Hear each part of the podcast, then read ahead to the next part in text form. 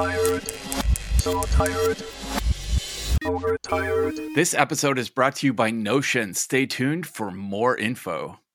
Hey, you're listening to Overtired. I'm Brett Terpstra. I'm here as usual with Christina Warren and Jeff Severance Gunsel. We have a special guest this week. Uh, I'd like to welcome Merlin Mann. How's it going, Merlin? It's going great. Hi, team. Hey. um, so we we've been we, It's, not, we've it's not had really abrupt. I'm trying to be efficient because we had a really nice conversation for 15 Yeah, minutes. Before, no, and I no, have you're act gonna- like we're just starting. Hey, we're, hey, you guys, we're gonna it going? ease I'm- in. Yeah, we just talked for 20 minutes before the show. Um, and we're gonna try to capture some of that magic again. Um uh In, in a way that's really organic and nobody will think. Yeah, Mm, you, you, mm. you'll totally feel it. It won't, it won't, won't be like recreating stuff. No, okay. You're gonna love this, everybody. we got Merlin to open Chrome today. Hell yeah. Yeah, I th- I think I just got some new credit cards or something. I, I'm not sure. I a lot. I opened Chrome and That's on uh, us. Could have used Arc. Yeah. I think Yeah, I or think I Brave. took a photo of my balls. Um, I'm not sure.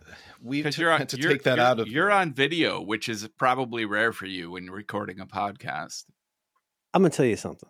I used to be on a podcast a long time ago, and it was a pretty well known, like popular podcast. And at one point, they stopped doing just straight up Skype and started going to doing like video, but for an audio product.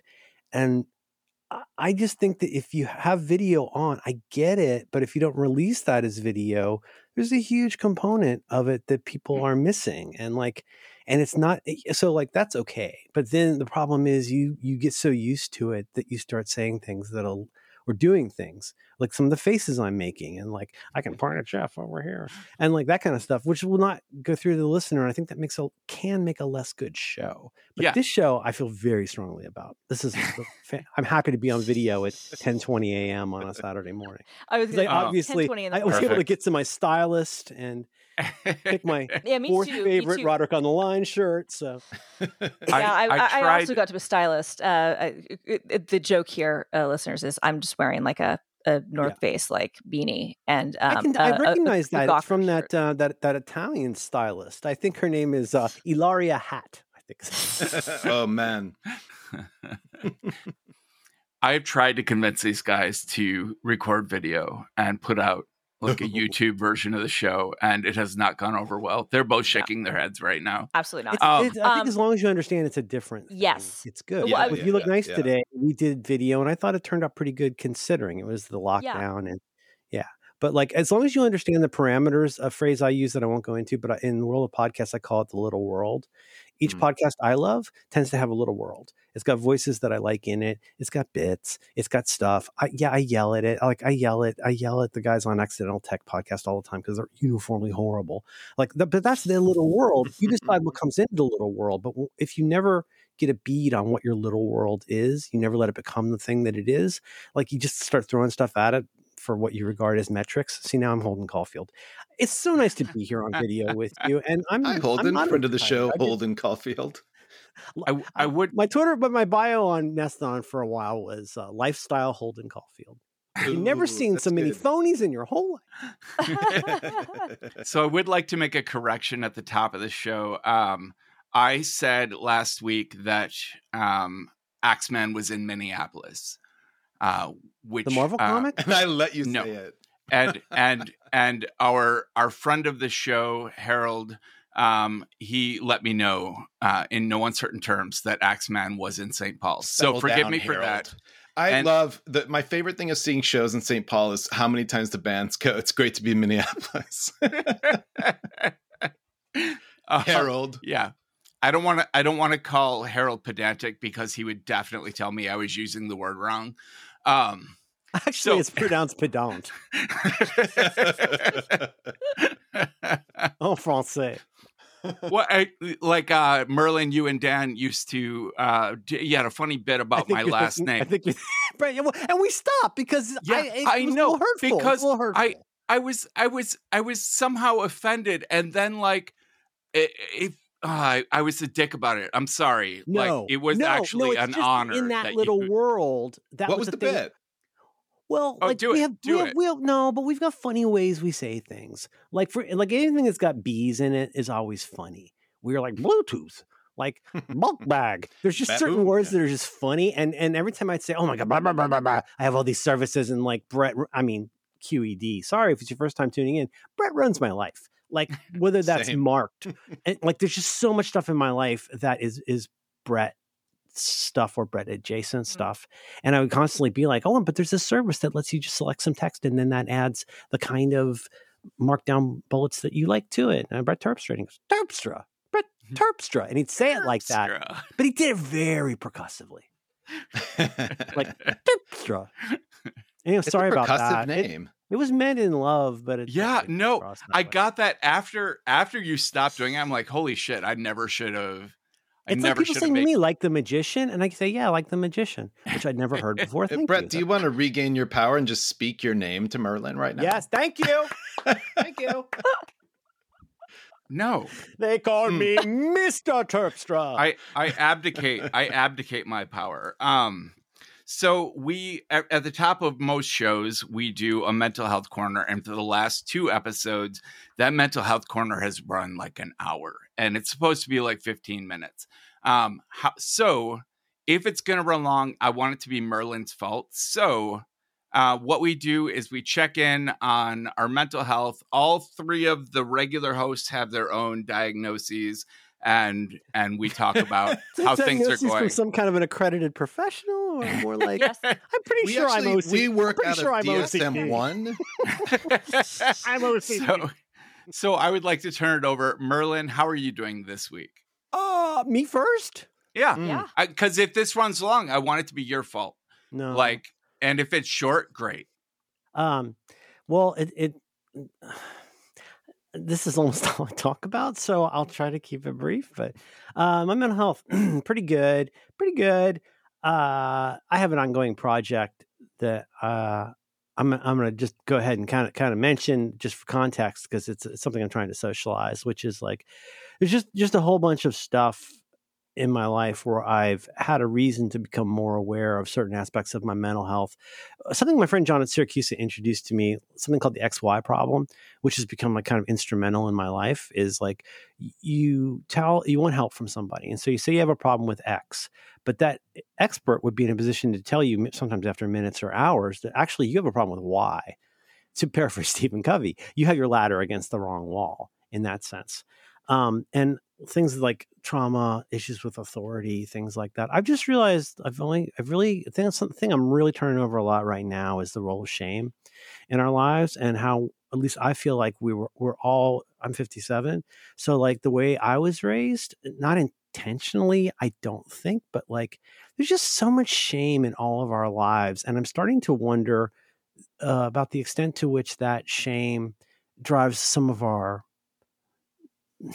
lesser angels and how we and how we're motivated how we talk to ourselves obviously very importantly but also like the kinds of like we're carrying water for gym teachers in 1978 sometimes. Mm-hmm.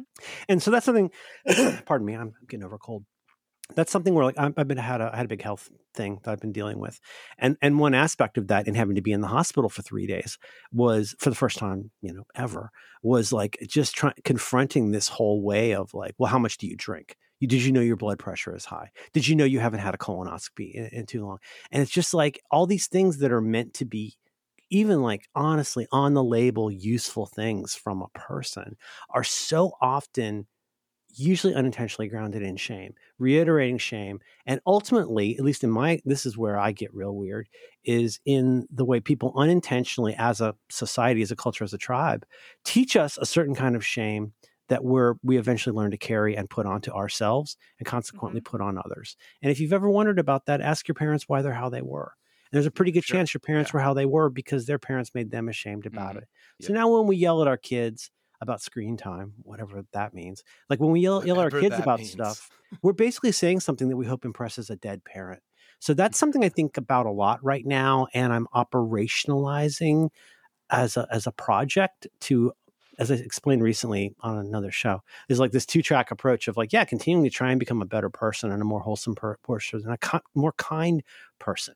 And, and again, ki- kindness is a lot of about what you don't do in life. It's not stuff people see. A lot of the writing, a lot of your writing is writing you don't do. People won't Mhm. see realizing you don't need to write all those kinds of like those complex like internal uh, voyages we take so my mental health is pretty good considering Sure. um but that that's a thing i'm thinking about a lot right now how are you guys What, oh, Matt, can uh, I? like- okay, go ahead, Joe. Go ahead. Yeah, talk, talk I was going to say the thing about carrying the shame that is, in a way, carrying the shame of a parent. Um, there was a thing a, a therapist said to me a long time ago, and it was like this.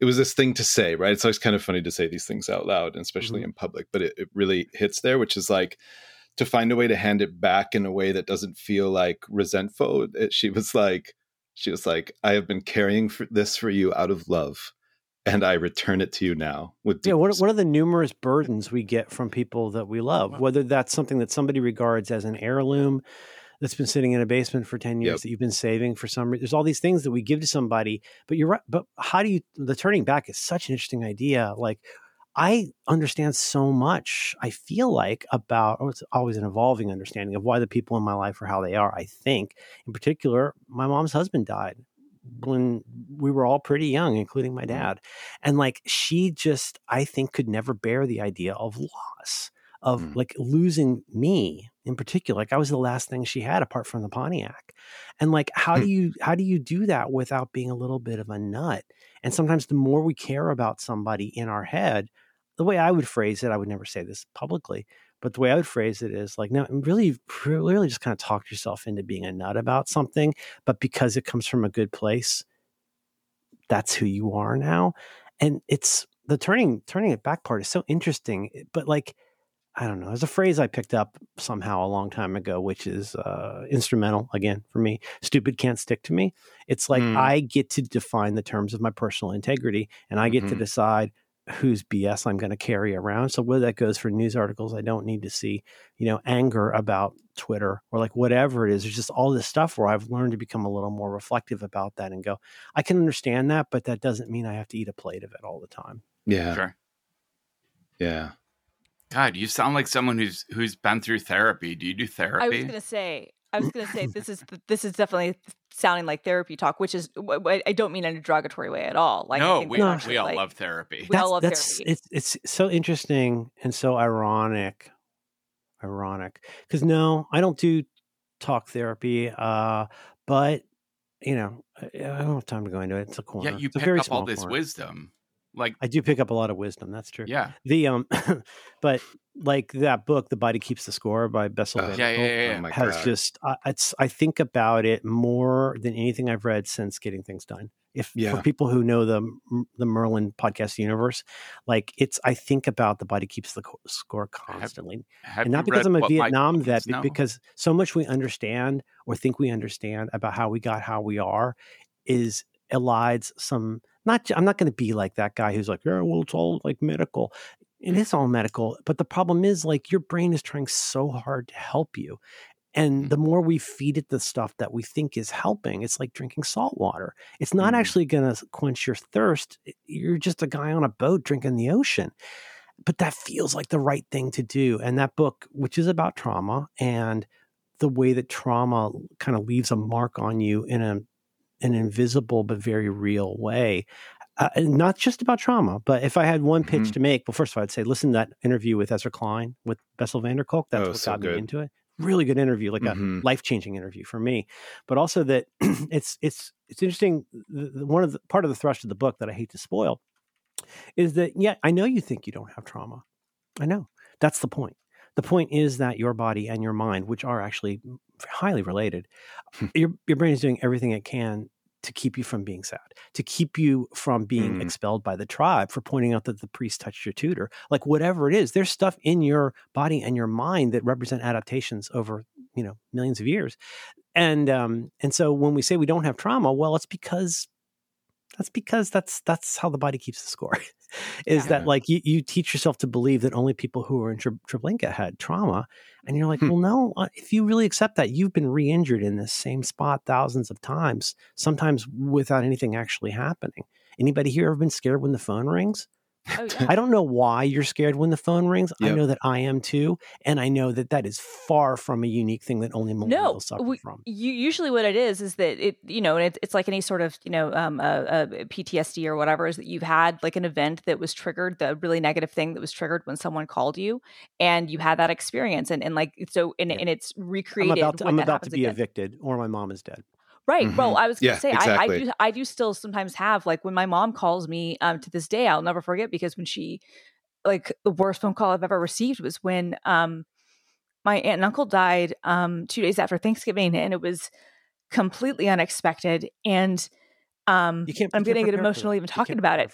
No, you can't. And, and in that case, it was the, the the thing that I guess like I have residual issues over, and I and I'm again like you know just you have the, the emotional response, even like thinking back all these years later, is I will never forget the sound of her voice, Mm. and that was like And, and, and Christina, I'll the worst thing I've ever heard. You never want that news again, but you also never want to hear your mom's sound. Well, that's really what Yeah, it is. Is it, it, yeah. it, it has it, the, the news is is the, is the less um, important aspect because the the part of that that is still emotional for me is my mom's reaction and knowing how she felt.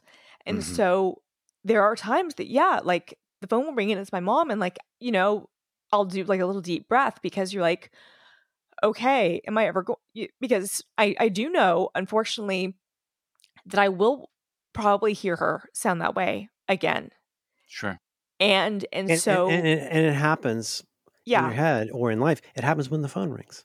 Right. I Right. So like, and, why is and- and everybody? so why is everybody so it be weird about like somebody ringing the doorbell? You millennials are, are all avocado toast or whatever, and it's like, well, Yeah. no, that's that's I've and I've very much been that person. I've very much been that person of like trigger warnings, like fucking grow up.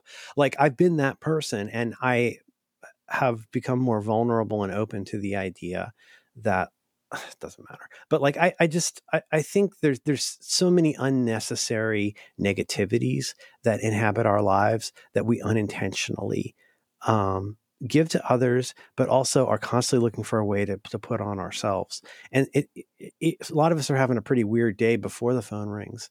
And like, yeah. if there's one way I try to describe the anxiety that I have, and as partly as a component, I think of my ADHD, is that I experience a lot of things much more deeply than other people, especially negative things. And Yeah. more saliently, it sticks with me a lot longer. And that's why Yeah. it becomes a very lonely journey to try and explain to somebody why you don't like the phone ringing. And that turns Mhm. into like, again, this thing of like, oh, Gen Z is however. But no, it's like, it's like we, you can't really describe it to people, not least because we are not encouraged to interrogate why that is.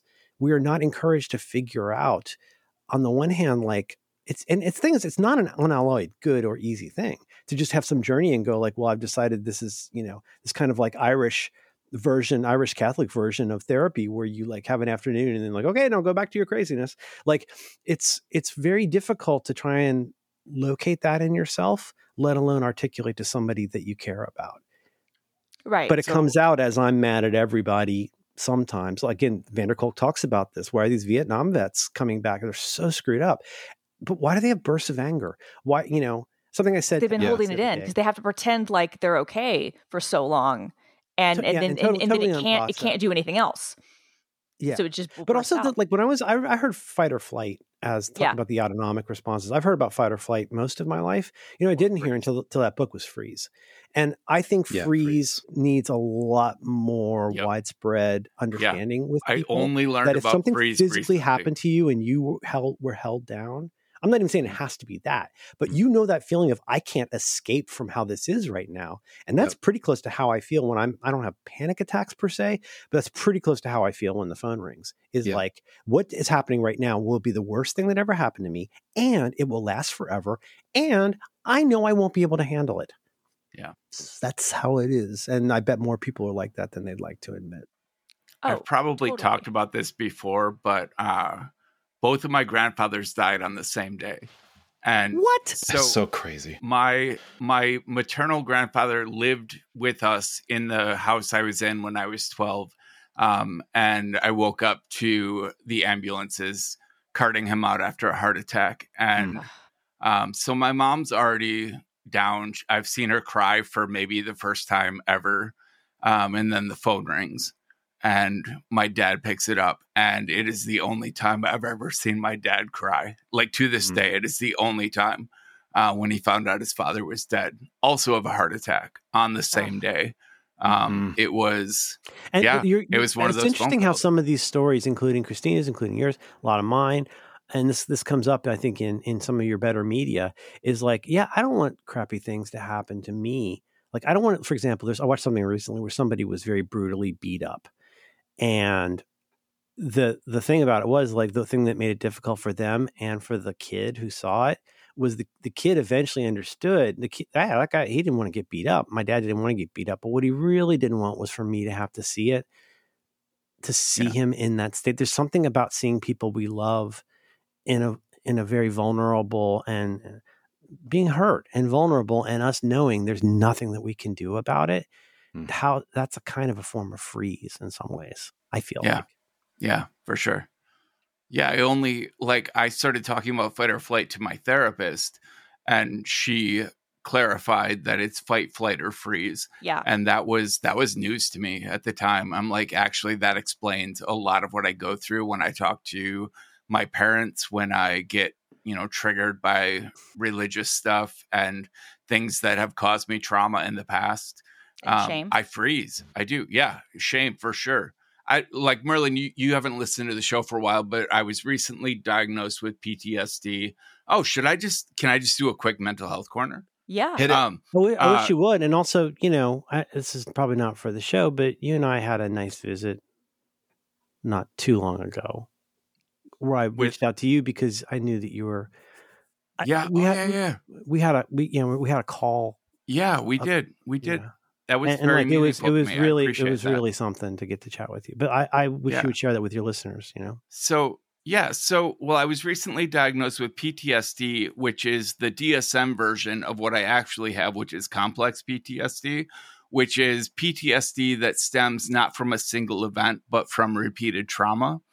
And um, And wasn't yours and especially is- localized to religion? Wasn't there, Yeah, there like a name? it's very much It's- it's very much what is known as religious trauma syndrome um, and uh, that's also not a dsm term which we talked about last week but um, they are recognized kind of maladies if you will and the when you talk about shame when you talk about so like the only people i can blame directly for that kind of repeated trauma are my parents um, but I also have to recognize that, especially my mom, came from a deep South long line of like Baptist. They were probably both doing their best every day, and that's Yeah. the problem.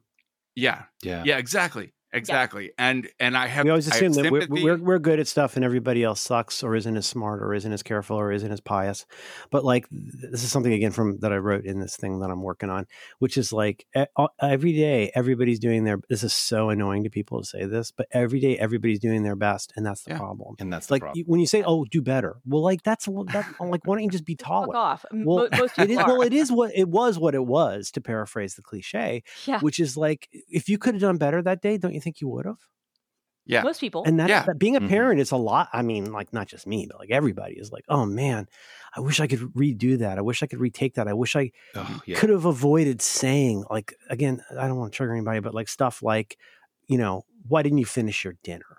Which seems like Mhm. such an innocuous. We're from a family. We worry about people in China who are starving or whatever. And like, yeah, but you also might be giving your kid a little bit of an eating disorder because of Yeah. how often you point out that you don't realize this because you can't realize this. You don't realize how often you're telling your daughter you think she doesn't know how to eat and how to be healthy. Mhm. And you mean it in the Yeah. best possible way. You're doing the Mhm. best you can every day. But again, you're trying to impress your dead mother when you do Yep. that. And you just Yep. don't know it. It's my opinion anyway. my You're trying to stay in the tribe. my mother once told me and i talked to her about this she doesn't remember it but i was i was home from college and i was talking about i i had i was after college i had been recently diagnosed as bipolar and um she said to me that she was sorry and i'm going to paraphrase because this isn't how she said it but what i heard was i'm sorry i had you I'm sorry I birthed Huh. you and passed on all of these defects that run in my family. Like her mother had clinical depression, her brother was bipolar, Um, like there's undiagnosed ADHD, and she felt like she was responsible for where I was at. And her response to that was to apologize for bringing me into this world. And holy shit, that is like, uh, like I honestly, the only thing I could feel was sympathy for her uh, the fact that she felt responsible. I don't think she meant it as "I'm sorry you." I mean, Yeah, like, no, it like- exactly. it's, it's become very au courant to go, "Oh, She how would- can anybody have kids today in this world with the environment?" Yeah, blah blah no, blah. she- But once you've had a kid, you never say, "Oh boy, I really wish I hadn't had this kid. I really want to help the environment." yeah, That's no, not and that's it not what she meant. That's No, just what I heard, and that's not the Yeah, way yeah. she said it. Uh, she said it in a very like kind of apologetic, loving way. Uh, like I'm sorry, I'm responsible. I'm sorry I brought you in. I'm sorry I passed all of this on to you. Yeah, yeah, yeah. Um, yeah, which is its own form of. Well, honestly, I think I got my ADHD from my dad's side, and I've learned that both ADHD and bipolar are symptoms of complex PTSD. so Ah, Dude, maybe, dude, I wish maybe I didn't get it from either of we've them. had for 15 years. I can't even tell you. Like, let's just one word, lamictal. I can't tell you how many Yeah. people I know who got whatever they started, however they are. Nobody would help them because they thought they were weird and they had a brain problem, and that's a whole thing when you go to a doctor. Like, oh no, no, I'd rather just treat your strain from pickleball. I don't want to deal with your hmm. brain. That's like for a different that kind of Fucking dog pickleball. fucking pickleball. You're wearing the wrong pickleball shoes. I just learned about pickleball shoes, which to me is like a video game chair. I just don't understand it. Yeah, but like, yeah. but but but you go like, I, I you know, I. Everybody's trying to help. Everybody's trying to be decent, but also everybody is is unintentionally walking around. And I'm not going to get into a political thing that causes problems here, but just insert once this idea that that what if what if you looked at people, and I'm not saying this means you have to like people. I'm not saying this, just but like the first step toward a lot of things is understanding and understanding something on its terms rather than yours. And if all we ever do is choose to see our wor- world through our own terms, maybe the secondary thing that sucks is the world won't get better, but a primary thing that sucks is you won't get better because Yeah. you are so cleft to these parameters, these, you know, ice cube paper thin walls of like that have that have like formed who you are.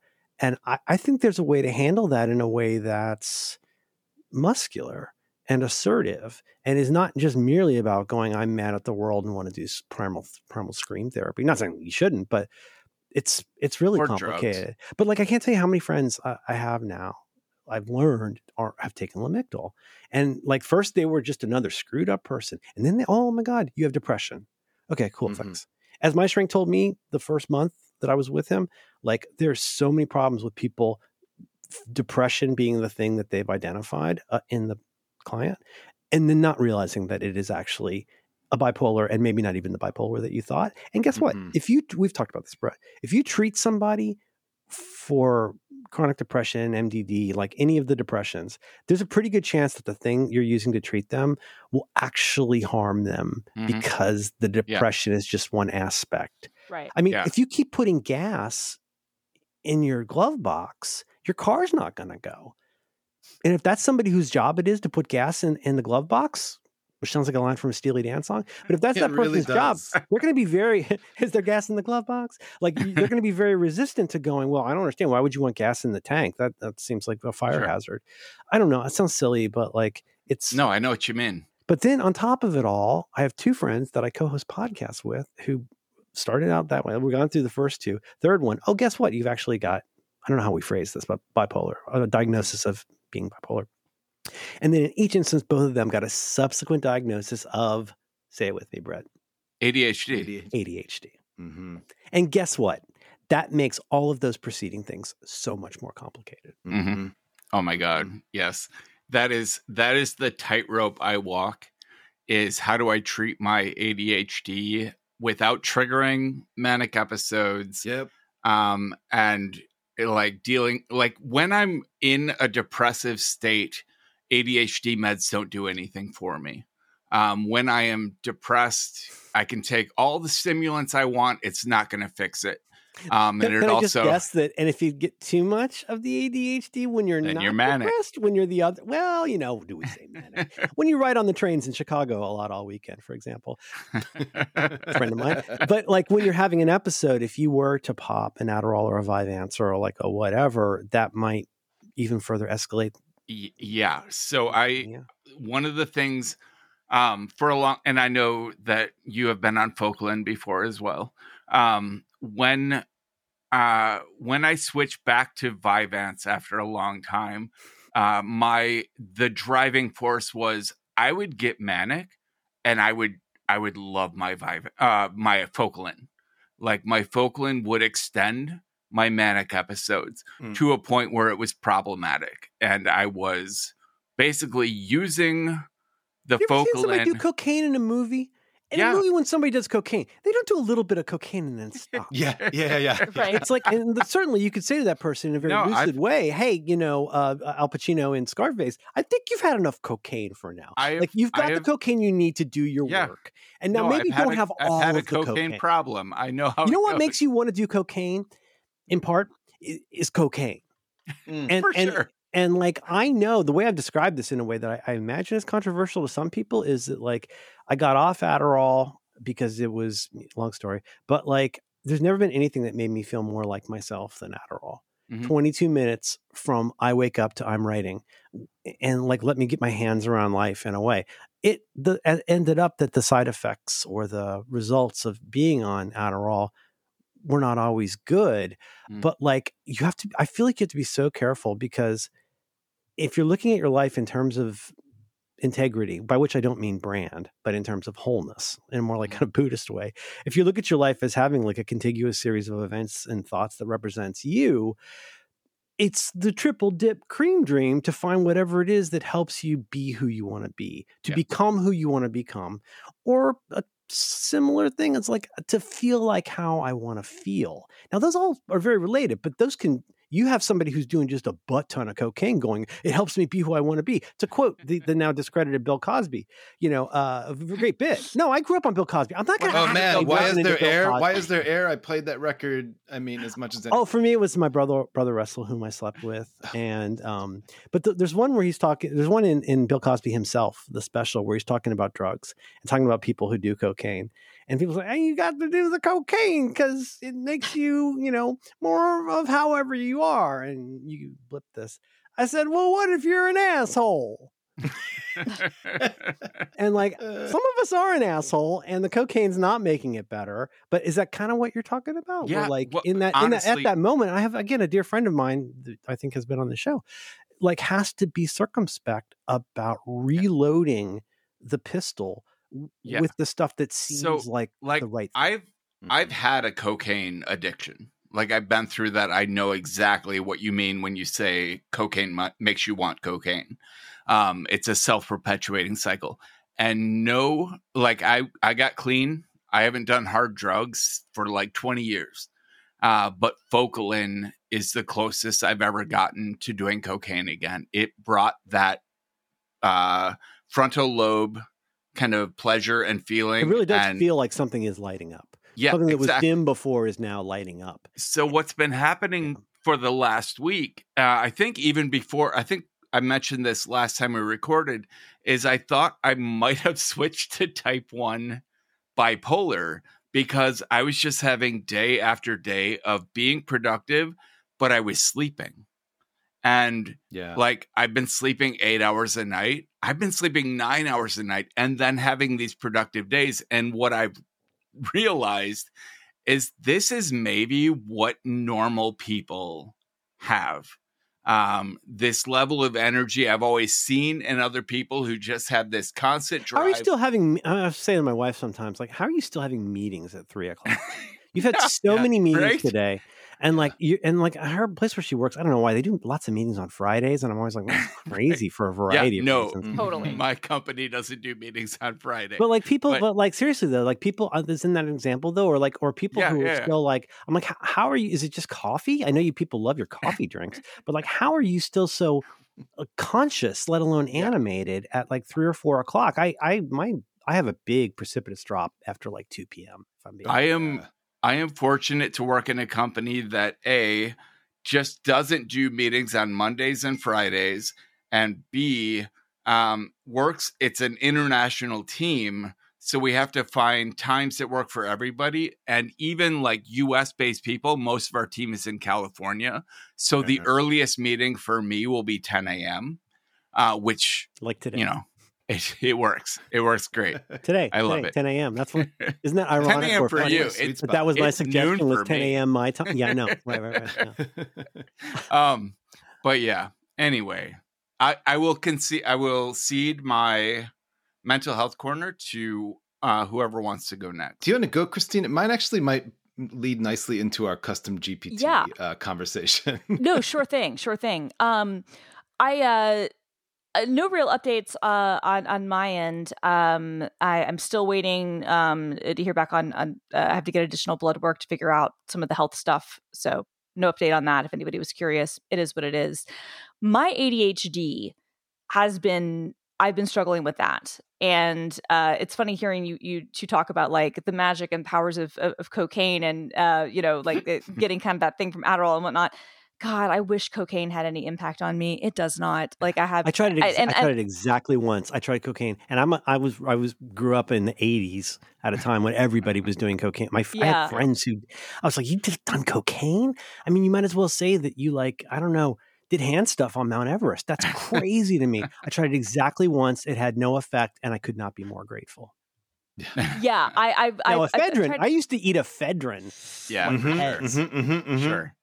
10 Yeah. 20 no problem I um yeah I I've been I, I I've been on on Dexedrine, which is you know like uh, a, a more an, e- an even more pure Adderall. Dexedrine. That's old school. It's very old school. Isn't yeah, that Mother's Little Helper?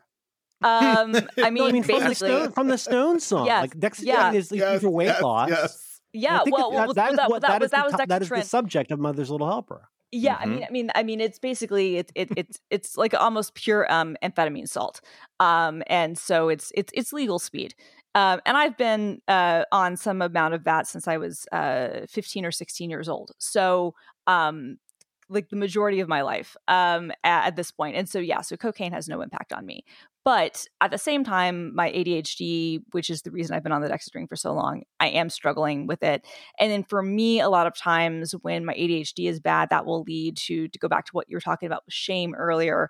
That trigger that will trigger like anxiety spirals and like kind of like a you know panic attack stuff, which then just makes me more panicked and more you know like shut down which leads to more feelings of, of shame and disappointment and and whatnot which leads to more so it's kind of a perpetuating cycle so like a- it's it's ironic that that's called a positive feedback loop because it's certainly Right. doesn't feel very. Treat this negative right But it's like, precisely If you're ever a little kid who swished back and forth in the bathtub, you can find that you can either work against the wave or with the wave. But if you wake, work with the wave, mom is going to be mad.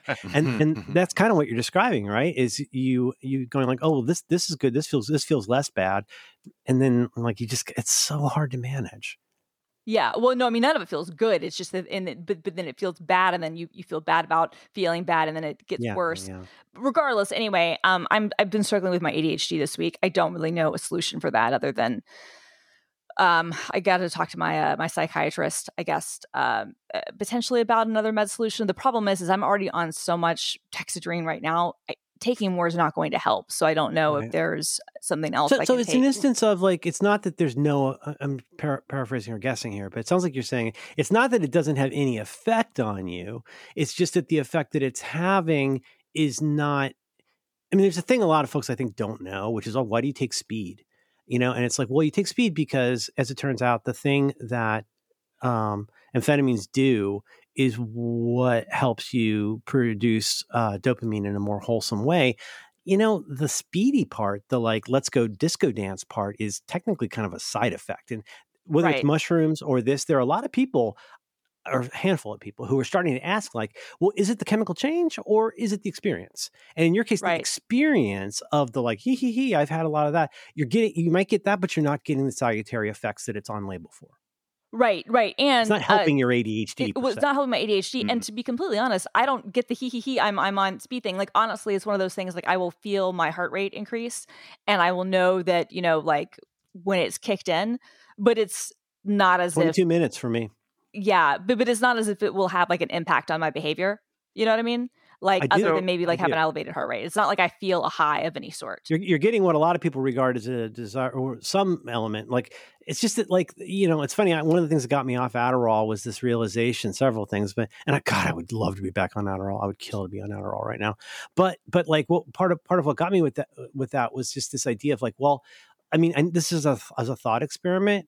Like we've all been on drugs at one point in our life where the side effects were just overwhelmingly bad Yes. and negative. Well, for me, Last six months the my side life. Yeah. effects are awesome. And then the question becomes like, would I seek this treatment and would I adhere to it as diligently if the side effects weren't ones that I like? or even or even if they were neutral. Right. It's certainly, Yeah. I mean, I looked forward to getting up in the morning and having Mhm. an Adderall. I, I Mhm. No Mhm. shame there. Like that's just a fact. Yeah. Because and then like people say, oh, well, you're abusing it. But like, no, well, like if you're if you're like a salesman who's very charismatic are you abusing your charisma like people who have the wiring for this stuff to not be a big deal there's a reason starbucks is on every corner people love Right. that damn coffee. They're all people's all gacked out on all these different things. Anyway now i sound defensive but that's no but well, no but totally. I mean but I, will- I will say i will say for me and i totally get that um i don't i don't get that though. It's one of those things where like yeah my heart rate uh will, will increase and i might speak even more quickly but i'm not getting like i guess like the positive dopamine response. What you don't feel like super engaged like pedals down? You don't get that feeling of like super engagement? Um i used to. I haven't in a long time and so uh i, Can I have get it a little bit more. Can i have mean- all of them please? Oh totally. I, I will give them all to you. But but i promise I- to be responsible. Wh- wh- which honestly to well that's the interesting thing and and i have no shame in this uh this is when we're just sharing a mental health corner i can also just share like drug crimes. Um i very frequently will like you know have mine with me and because i get 60 because i take it twice a day um uh, I if somebody who is not ADHD and who could actually like benefit like if we're you know running like on like a you know a, a big project where you've got to work like 20 hours straight and whatnot I will ask people and be like, "Do you want to take half of one of these? You're probably going to not want to take the full thing because that's going to totally Right. get you fucked up. But if you want to like especially especially if you don't have adhd Yeah. totally we pulled an totally all nighter at CES once, and I gave someone half of one, one of my Vyvanse, and Oh it was God. crazy to see the effect on them. I've Yeah. never seen him. He was talking like you do normally. yes totally and and um Yeah. well imagine me the, the the few times that i have had like that instance when like the the dexedrine and the NoDoz fused was what i imagine it would be like if if cocaine worked on me because it was it's genuinely like one of those things out of a movie where some the person is talking so fast and is so frenetic and also was so productive but um i i don't uh get um that impact uh but on this note i guess that's why i need to talk to my psychiatrist um i did i think the last time i really kind of felt any of that and, and to your point i don't know if i'm seeking the side effect or what it is i don't actually care like i, I just want to get back on the thing where i feel like i i don't i don't want to be right i want to be happy right i mean i I, want you to fix this. Like, I, fi- fix it.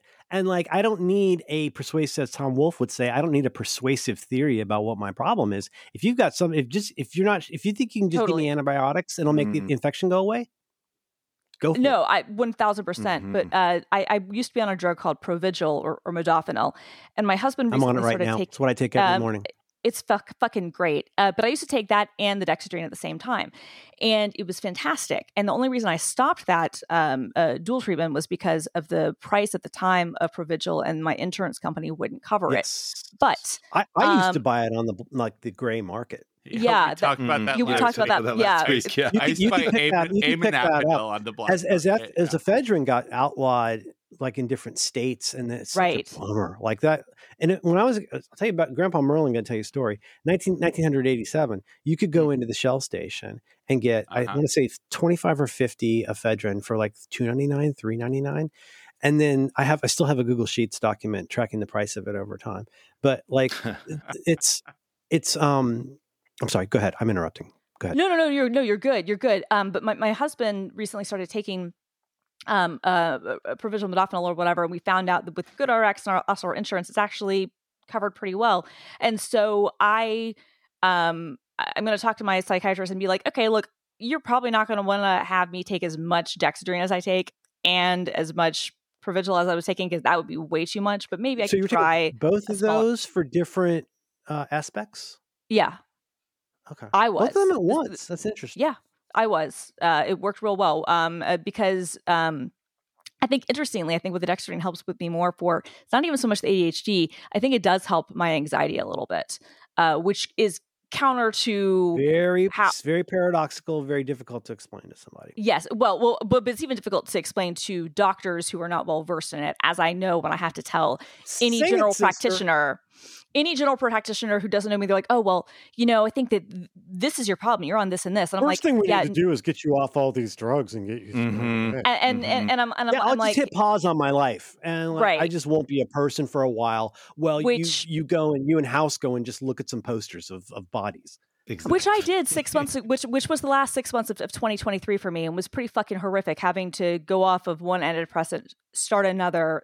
That one didn't work, and then go off of that one. Uh, Oh, you poor thing. That like like like zero stars would not recommend do not encourage but my point being like but like the the, the dexedrine does work and so I, i've been very like I, I oftentimes don't want to argue with doctors because i've had bad experiences when i do but one area where i will is when they're like Yeah. oh well your dexedrine that might be a problem you're like um go fuck yourself i've been on it since i was 15 uh, I guarantee you that my heart rate and my you know speech pattern and everything else that you are uh, you know associating with with the speed I'm on would be identical. I mean, the heart rate might be a little bit slower, but only just. And I know this because You- I've tested that. They were worried about your heart rate way before you started Dexedrine, right? Yeah, yeah. Yeah. Like well, and with general practitioners, it's like, you know what? Just because you read an abstract of a recent study does not make you capable. Well, not only that, but a lot of times they will be like, "Oh, I think the reason you have anxiety is because of this drug," and I'm like, "No, actually, this has helped with the anxiety." In fact, Yeah. that was one of the reasons initially because I was a teenage girl in the 90s. Um, it was rare to get an ADHD diagnosis, and I got one, but the doctor didn't even think that I was ADHD. It's just we were like, we think that this might help with the depression and the anxiety, um, but I can't get you a prescription for this for an off-label purpose. So I will give you an ADHD diagnosis. Now it turned out I am ADHD, but again, the 90s teenage girl, that's not something that you would get diagnosed with. Um, uh, Girls it- girls don't have ADHD. uh, no, I mean, even even now it's hard, but like, uh, well, and, and thank God, you, you don't that- seem to be a behavioral problem for me yet. So you're Yeah, a girl. yeah, You can't have ADHD. yeah. right. Well, and and and to be honest, I it was a weird I, it was a weird switch where I went from having no ADHD symptoms to having ADHD symptoms, and it was seemingly almost overnight. And it, it- that was Were- were you, interestingly were you expressing out of curiosity? I, I this is something. Forgive me. I've talked about so No. much lately because, but like the um, uh, when I was younger, which is a long time ago, but like before we when it was just ADD, like in the in the Yes. nineties, Mhm. the the the primary thing that I think folks were aware of was the H. At least in, in what I was aware of, it was the whole like your kid needs to sit down Yes. class. You need to get them on Ritalin, or like you need to go to a special school correct. and like i think that is the beginning of ah i don't want to talk broadly but like there's such a lack of understanding about what is happening and stuff that seems extremely paradoxical to people is really not that paradoxical it's not that difficult to understand if you you understand that there's these pipes and wires in your brain and you look at it this one way because your pipes and wires work this way and then my mine work in this other way it doesn't mean we have like s- different species brains but like the, the very first time I've this is a this is a, a 40 second story. My friend Leslie Harpold, R.I.P. My friend, um, one day she, she she said to me, you know, "This is a twice told tale, but it's I think important." Circa, I was 43 Folders days. so circa 2004 or five. She goes like, "Oh, you know, you got ADHD," and I'm like, "Oh, I think, I think I'm- every doctor says I should just drink water and take walks." And she she gave me two Adderall, and she said, "Take one of these and see what Mhm. happens." Pretty much that was it. Like you know, she's she's a nut. She was the best. But anyway, the next day I did take one, and I wrote three to five thousand words, and I Mm. didn't run around. I did not have the Right. Well, the that's H the thing. that I have is in my head. The H is Same. not in my legs. The H is in my head. But and she said, "Well, then you've absolutely got ADHD," said doctor Mhm. Leslie Harpold, because if you'd taken that and wanted to go out and like I don't know, d- dance to DJ Shadow, that would Right. mean that like you're normal.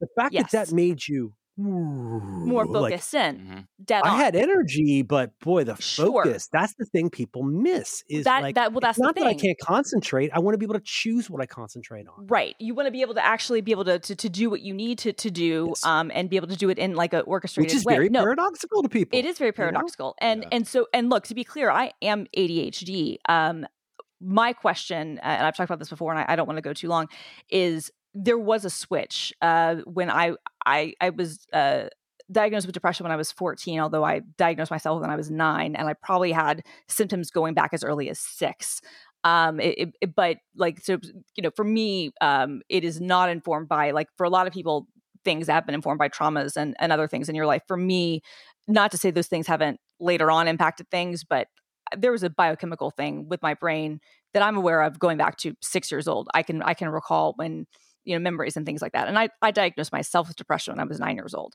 uh, because of a tv commercial of all things like i was like oh yeah i have all that that's completely me um, was it and for Burger again King? What was it for? Do you remember? uh, it was. It was. I think. I think it was for a mental health center actually, and they were like kind of going through like this Called symptoms of something like. Longview or something. Yeah, kind of. Yeah. Exactly. It, was- it, it, was- it was. It we was have char- horses. Girls charter- come here with their it was- problems. Look, everyone wears the same outfit. Look yeah, that. basically, it- the it was- it was- easy. It was for a center called Charter that I don't Charter Peachford, which I don't even know if that exists anymore. But, um, but I was uh depressed, and then I tried these antidepressants, and again, this was hard because I was 14 and a girl. Uh, which was rare, and at the time we didn't have a lot of adolescent uh, SSRI studies. And then beyond that, my bone age and my body weight were so low that they literally had no data on like what does a, a person who weighs 67 pounds what does an SSRI do to them and how do you dose that? Like they literally didn't know. Um, so I went through a lot of shit with that. But one of the side effects was after I went on Paxil, Paxil Prozac, I think it was Paxil, was uh, basically I became classic ADHD. And I'd never Really, you didn't get numb? You got that's so interesting. Well, Doesn't it make a lot of but- people well, feel numb? yeah some of it well i did get numb actually but in addition to that and, and it could have been a coincidental thing with hormones brain clusters whatnot i have no idea but then i also i went from being a very diligent focused like studious type a ocd to the max person to one to not being able to focus on anything not being able to concentrate not being able to force myself to to study to like every aspect of myself completely switched and and it, it appeared as and you know was ADHD, and so I got a diagnosis for that. Um, and, and definitely the the dexedrine helped. Uh, years later, I added Provigil to the mix, and that was a great combo because again, I have some. Um, uh, there were some other things that were helpful, like anxiety and depression. The two of them worked well together. I don't know, you know, this might just be me like grasping at straws and being like, oh, go back to this thing that worked, you know, 18 years ago.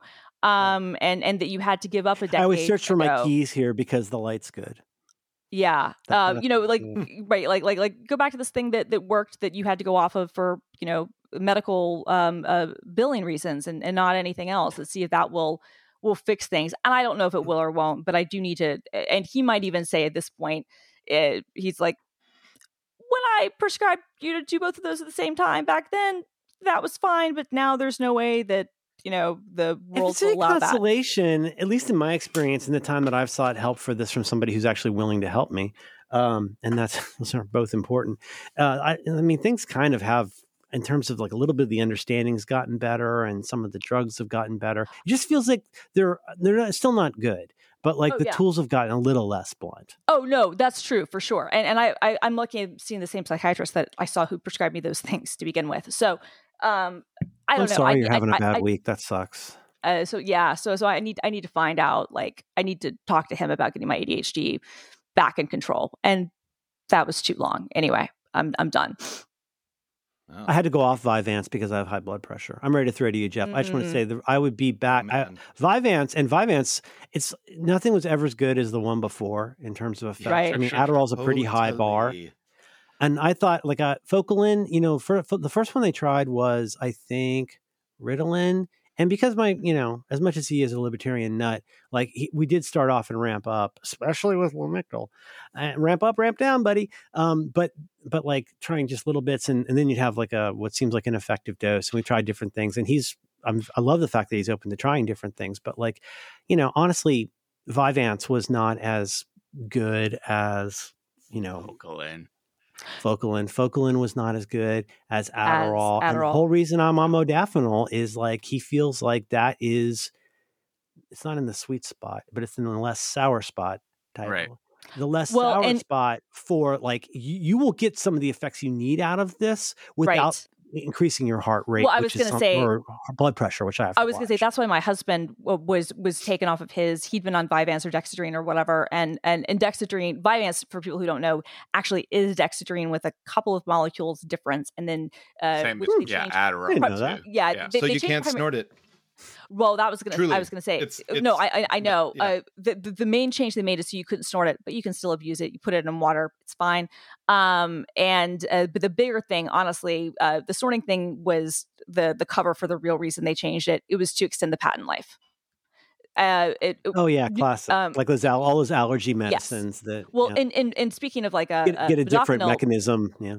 Uh, there, there's a, a, a, a very similar drug uh, from Provigil called Nuvigil. It is not as effective. It is not as good. I've had negative A- experiences a- with it. Amenafidil, as it's known, uh, Right. Generically, That's yes. funny. Yeah, but it's called Nuvigil, and again, that was done because the um, patent one for on Provigil was coming up, and they were like, "Oh shit, we we we got to extend this because this modafinil is incredibly expensive, um, even off um, uh, prescription. Uh, it's incredibly expensive, but Still. yeah, Yeah. Amenafidil is so much easier to find on the black market than actual Menafidil. Uh, like Amenafidil, you could buy black market just about anywhere. For some reason, and- it sounds like somebody who runs a min- militia to me. I mean, Eamon. Have you, God, you know, hear what they did to Eamon? What they did Totally. to Eamon Nafadil? Eamon is not his father. but But, uh, call me but- Mr. Daffodil. Call me Eamon. yeah. But anyway, but we'll, we'll we'll see. I don't know. I I- I need to find something else. But that's yeah. Um. Uh, but yeah. But, but your But point, like, like, you the know, whole, one thing a lot of this comes back to is like a thing I, I, I people always talk about. Oh, I hope my kid gets into a good school, and I'm like, well, I hope my kid gets the good teacher. Like, because if you go to the good school and don't get the good teacher, it's no bar. Oh, that was my that was my first high school, uh, which was Yeah. incidentally when my brain switched and I went from being Oh, like there you type A go. went on. Oh, but and finding it's, the right doctor really makes a difference. Yeah, no, And but- not but just I'm- somebody who like kiss your ass, but like somebody who is curious and sympathetic oh, in a way that a lot of GPs aren't. Yeah. Yeah, no, and, and no, but my, my high school was awful. Like my teenagehood, part of what sucked so badly was that I went to this great school that had fucking terrible teachers, and it turned out it wasn't really that great of a school because it was so high achieving. All the kids were competitive and in a way that was toxic, and the parents were competitive and toxic, and the teachers were competitive. Once and toxic. becomes known as a good school, the end is already beginning because now it's become the sweaty place where sweaty parents want their kids to go. Mhm. Well, and, and it was just, it, it- and it was, you know, and everybody was miserable.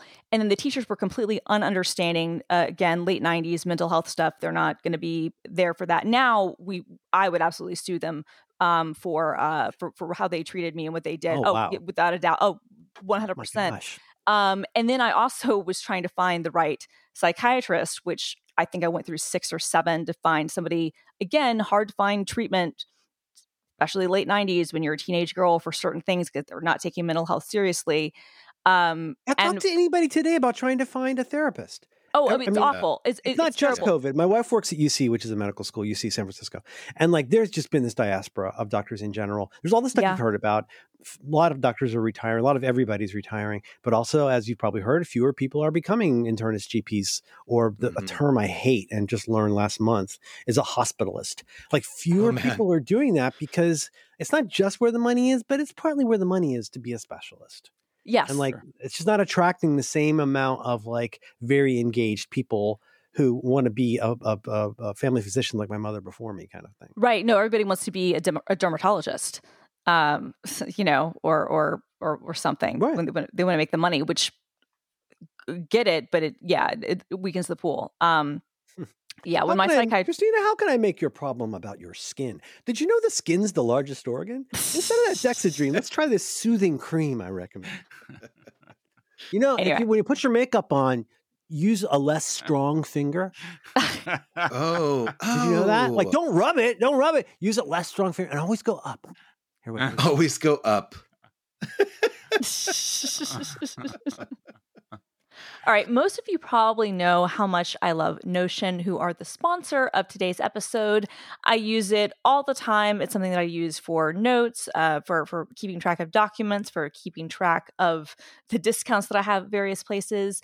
But now it has the power of AI that's built right inside, and Notion can work across your entire workspace. And for me, it's been really great because when we think about wanting to like build our own LLMs, one of the cool things about that is that the Notion AI isn't just like asking basic questions about something that's actually able to ask questions around things that you have yourself. So if I want to get um, information about the different show notes that we have across all overtired episodes, I can import those into Notion and then ask questions about that, which is very, very cool. And so Notion combines your docs, your notes, and projects into one space that is simple and beautifully designed.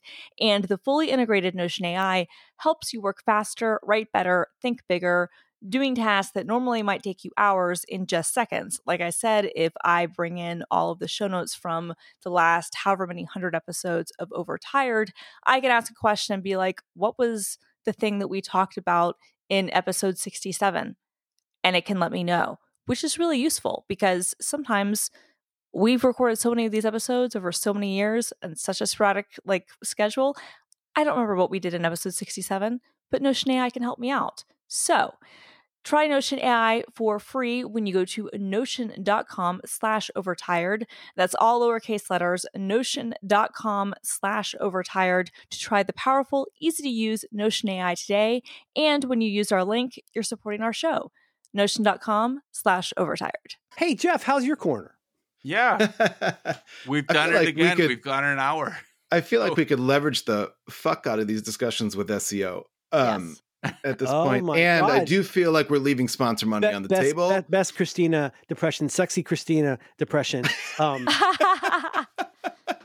I mean, look, we can get the drug companies. Honestly, if you want to sponsor us, like I'll read your ad read. I'm not going to actually tell people Oh, me take your drug, but I will. I will. I feel fucking like- make well, your I won't use your with ad. VPN, but I will talk about your opioid. the most uncontroversial drug we talk about is Lamictal, and I feel like it Yeah. comes up with Well, guests. that's the with least us, like- controversial.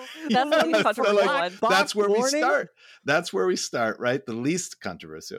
Um, I so I am in a situation. I have a well. First of all, I don't know if people can hear dishes, but friend of the show, my my youngest teenager is emptying the dishwasher. To me, that's like uh, he's 15, and the, the Oh, a oldest is turning 16. 18 soon. Oh, Oh, man, it's okay. a lovely. They're all good ages in a way, I think, Mm. but I love that age. Hmm. Um, but unloading the dishwasher, I'm, I'm never going to stop that. It's music to my ears. So stupid. Stupid babies, assholes, monsters, everything. Asshole. So I have my my oldest is um is going to be leaving for college. Uh, he's a senior now, and and uh, and he man he uh, my birthday was last week, and he in in the card he said, "I can't believe that soon I'm not going to be seeing you every day." Aw, And I was like, killed you. and I've already the the struggle for me since the summer because when your kid's leaving, all of a sudden you start noticing the things it's the last time, you know, and and I've been really struggling and, and mostly succeeding all year. And like, don't grieve now, right? Like, feel it, like feel feelings and be glad that you have this time. It's totally now. sensible, but it's much more challenging and, and for me, uh, more emotionally. It sounds nobody cares about parent stuff, whatever. But like you know, I actually like this person, and Yeah, like if I didn't like this person, it might be easier, and I'd be like, oh, finally I can Yeah, go to get Europe. out. I do not But, relate like, to I like get him out. treasure.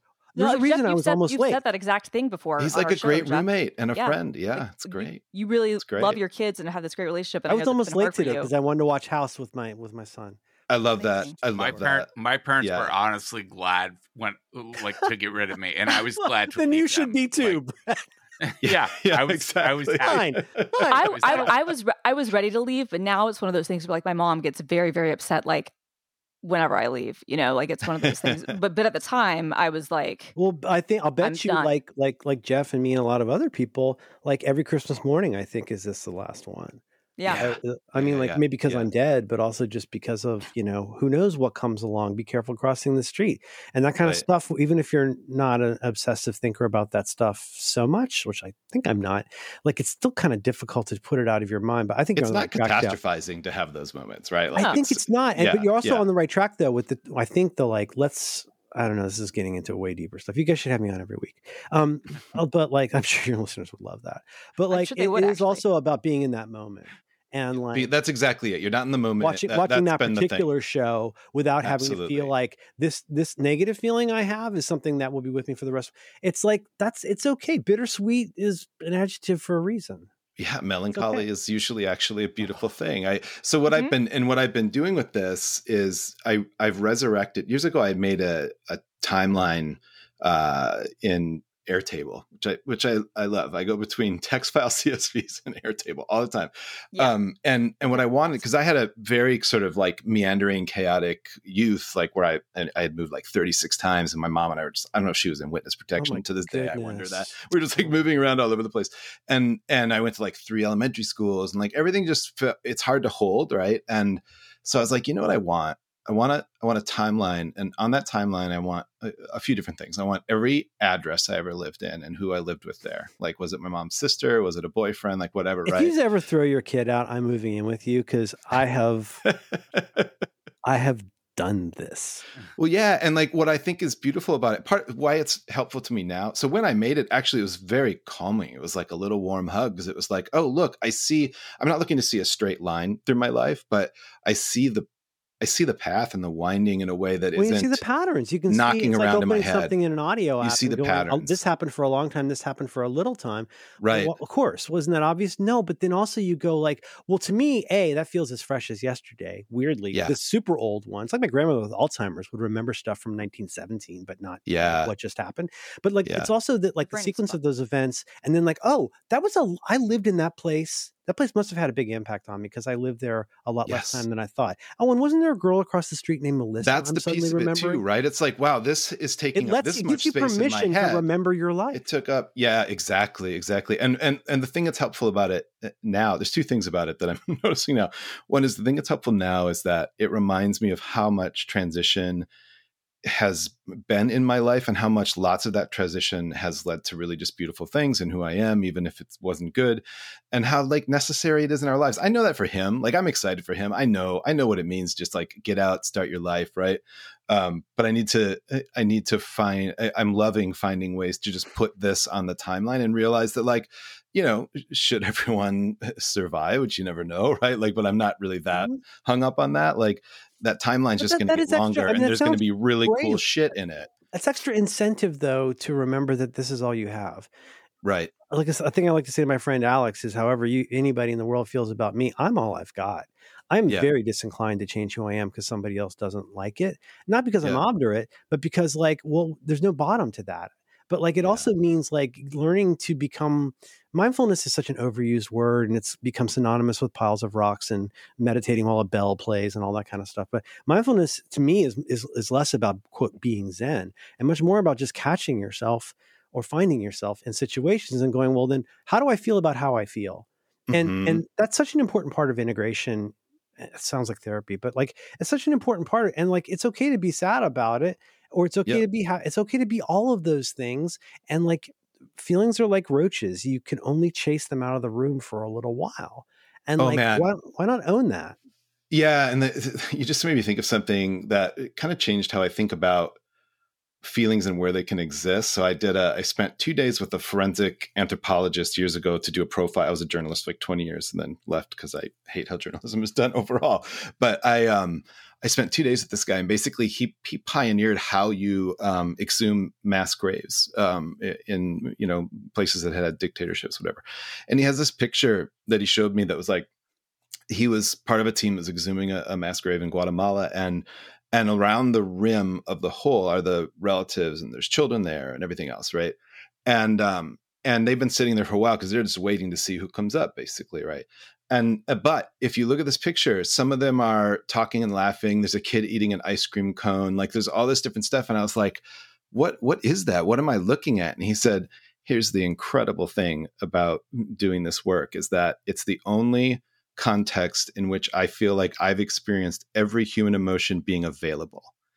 Uh, because it's just like you go to the very worst, and then people are naturally going to get to a point where they're like, "I, I want to fuck an ice cream cone," or like, "Remember this story?" I'm laughing, right? Like, um, I think that's really uh, it's it's an intense way I to kind like, of on the- emotional palette, this is really a, a lame analogy, but like we don't get to we don't get to pick what our own emotional palette is unless we are a little bit deranged.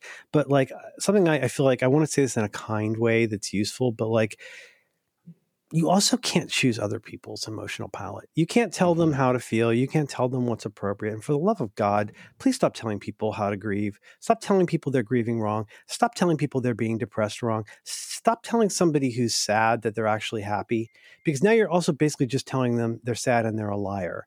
And that's Yeah, not going to yeah, be yeah, that's not helpful. It seemed helpful. Let's go back to 45 minutes ago or whatever it was. Right. That feels like something your parents say to you, oh no, you're pretty. You're really pretty. And if they don't like you, they're not your real friends. And like, well, I'm not pretty and I know they're not my real friends. And that's the problem. And also you saying this makes me feel like you think I'm four. Yeah, you yeah, know? exactly, exactly. well, okay, so then what's the transition to Were the, what were the bodies the bodies like recently buried, it sounds like? they had been no like exhuming something? probably- no, they were probably at the time 10 years old. Is this in like um, Rwanda or something? It was in Guatemala, so like they're the people are looking for clothing they recognized or you know that kind of stuff. I mean, it's really it's awful, right? And I don't mean to like hit No, that no, no. hard. I, I watched I watched uh because I watched plane crash videos. Um oh, he also forensic- pioneered how you actually do uh, body identification in plane crashes. This guy was the, the we called the thing. when, The when you look at that lie. debris field, like it is rough. It isn't just like, oh, here's this pair of baby shoes and stuff like that. Right. It's just the the the anyway. Sorry, it's just something. yeah, no, no. I mean, well, okay, so how long ago was that? How long ago? I did that this experience? profile in Uh, 2000s? oh, yeah, in the 2000s. That was a whole time where I was either in a war zone or talking to people who are, who are doing the terrible things. that Well, I'm from Florida, so I can relate. Yeah, you could see you could see that. So here's okay. So here's what I think is a transition to. I mean, hell, maybe custom GPT becomes the gratitude for like. But so like one of the things in doing that that timeline that I find delightful is the shit that all of a sudden you want to put in. Like I want to put in uh when when Jaws 3D played on television and you got 3D glasses in the Oh newspaper, God, you are want in that in there, harass, right? Jeff. Like I want to Holy put in. I want to put in the actual scope of the Dean Martin roast series, right? like you just like I want to know where all these things that, it that knock like around this my head. when that one Arby's closed, or this is when our neighbor got a different car? And like, Totally. to anybody else that sounds nuts, but like yep. me, I was remembering that our next door neighbor in 1976 had a 65 Mustang that I really liked. I think it's one reason I really like, you know, old Mustangs. And like, but th- there's just all of this like impressionistic stuff. And it, I don't know how to say it. It doesn't sound corny because you can't grok this until you do it. And I'm right here sitting right now in my chat GPT section where like there's so much stuff where like I have I unintentionally given myself permission maybe to remember things, but also just to think things that I didn't know were up there. And you don't have it, and therapy's great, talking to friends is great, all that kind of stuff. But there are paths you can take on your own, guys. Sorry, this is what writing is. No, writing is not about publishing. Writing, writing Yeah. is No. about writing is about having the temerity to believe that the things that are in your head are worth looking at and thinking Yeah. about in a, in a way and you thinking about and exploring. Yeah. Yeah, no, I mean, for me, the reason that I, I am such a proponent of therapy isn't so much from the realizations or the therapy itself, but because that's given me permission to think when I'm not in therapy to do that sort of introspection, you know, whether it's through journaling Wow, or so through other things. That is so wholesome, so weird to other people. Probably, I hate to sound so touchy about this, but again, Holden Caulfield. But like, that's that is such a gift to give to yourself. Yeah, but but but sorry, I didn't mean to interrupt. I just wanted to comment on that, because yeah, I think you're exactly right. Like that's one of those things where it seems like that's what like it's important to be able to have these these thoughts and have these memories until you go through the process. I don't think it's cheesy. I think that that's that's what makes us human, and that's what like makes art. And it also amazingly, like when you let things tumble out in that way, whether you're writing or it's making a timeline or whatever, Mhm. it, it can make me feel more present. Like I said last year, I hit this Mhm. point, and I, and I'm mostly there still, where it's like all of a sudden I felt everything that I had lived. I just felt it, but I felt it as I am now, and and not as it knocked about in my head. And the thing about making a timeline, like it's almost like the GTD thing of like get everything down, right? Right. It's actually wonderful. There are stupid things that, especially, like when the especially if I could say, especially if you go into it saying to yourself, "This is not about anything except capture." Like I don't have Yeah. to do anything about any of this. It Right. sounds nuts. you, you'll- have to do anything about any of this. which is it's yeah. not my i need to do a mental sweep or in this case maybe an emotional sweep Mhm. and so like Yeah. that's what i'm going to do to get all this down and i'll make something out of it later but the more you do a mental sweep about your work the more you realize you need to do about your work and the more about Yes. your work and more about your life if you do that about your emotions and your family you're going to have some really interesting things come up that just have not been top of mind ever Yeah, yeah, yeah. That's, it's wonderful. Okay, so let's let's talk about. I mean, you've So talked a little bit about. uh, Yeah, if you're keeping these this kind of data, or if you tend to keep this kind of data, it's just one thing you could plug into a custom GPT. And Merlin, I want you, if you don't mind, I've been building them for my own personal and work reasons, are, and are you I would using the love to openai version of that Yes. Okay. And and I would love to hear you talk about how uh, how you use it and and how Yeah, you think about So it. And your, your listeners are familiar with what a gpt is we don't need to explain that right No. I think I think most most people know at this point. Yeah. i'm sorry i cut you off jeff No, that's fine. I mean, I, mostly I want to, and we have the the freedom here to not get into the kind of tedious, uninformed Oh, ethical issues. And Thank there are ethical much. issues, Yeah. right? But like, we don't have to We talk about that. Let's right. just talk about what we're doing with it, and I assume heard, we're all assume we're all adults here. A kid once. Yeah, yeah. Just assume we're all adults here, and we're going into it with open My- eyes. so my like only do with little bit of prelude on this is to say that I've been pretty interested in this stuff since uh, that whoever that YouTuber is, that English guy who just retired. Tom He Scott. did a YouTube. Yeah, that'd be him. Yes. He did a YouTube probably back last well year before. It was last year. I guess not at this point. You're so good. My God, you're encyclopedic. Yeah, She's no, it's, Can I have she's all of your font Dexedrine? I'll give you an address. Um, she doesn't need a spreadsheet. um, It's and he had talked about just this thing that that at the it just blew my mind because I've I've thought I've been interested in things like this. I mean, when I had a Quadra 800, I would I would try to make it work by my talking to it, and of course, it didn't mm. really work. And like mm. I I'm, I've been vaguely interested. I was thinking last night as I was I was posting some stuff last night about this and thinking about how the hours I spent in 1988 like making a moose talk on my Mac. For, through talking moose and like all this stuff where like you know sound this is a, an app that'll play sounds from david letterman and like those kinds of things and like wow i mean like where, what a different place we are at now. Um all i want to say in terms of prelude to this is I'm, I'm really glad folks know what that is and we won't have to explain or be weird about it.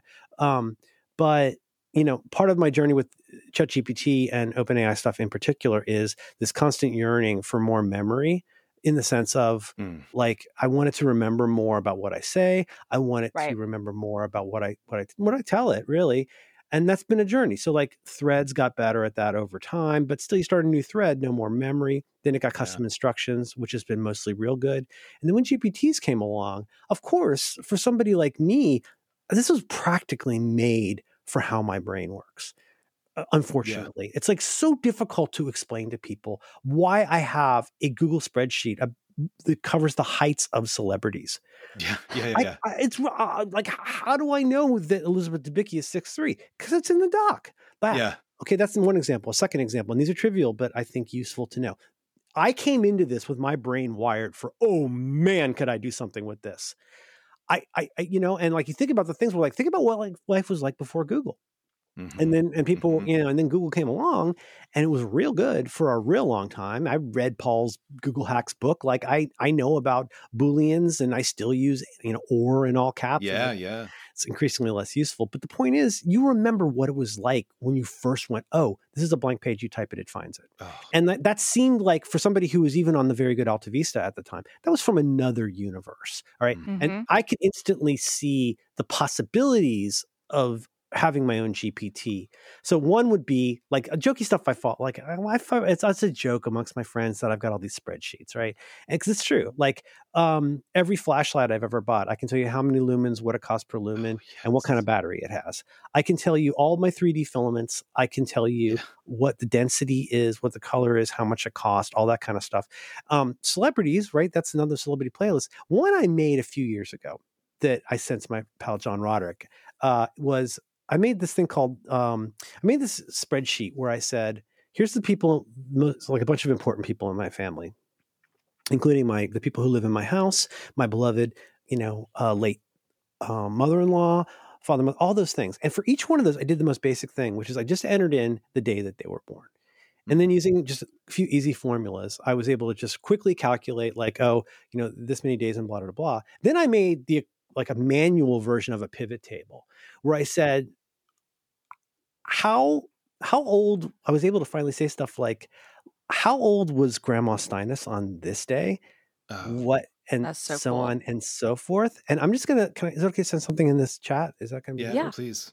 like here's an example of like that in action.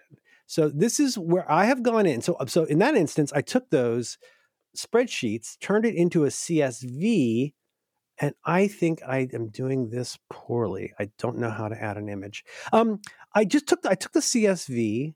Do I just drag it in here? How do I get in this window? Can I I've copy and paste? anything in there? I, I don't Yeah, know. we've never we've never added an image. We've never the added an image. Okay, sorry. That's not going to be as fun. But like I, I entered all that in and then I put it into a GPT, a new GPT, and I explained what it is that I want to do. And so, but I'm able to do things like say, and so Grandma Steinus, that's my beloved mother-in-law, my um my son's grandmother, and I can say things like, "What was a popular song on the charts the year that Mm. Billy turned five? Mm, That's so cool. That's weird. great. Why would you want that? Well, I find out that uh, somebody that I used to know by Gotcha was, uh, well, I don't know how you say it, was popular then, featuring Kimbra, whatever that is. yes. Ooh. What was a popular song the year my late mother in law turned 30? Mack the Knife by Bobby Darin. Wow. Mhm. On what date was my late mother in law the same age that my kid is now? December 14th, 1945. Okay. Mm. If that's not Yeah. interesting to you, that's okay.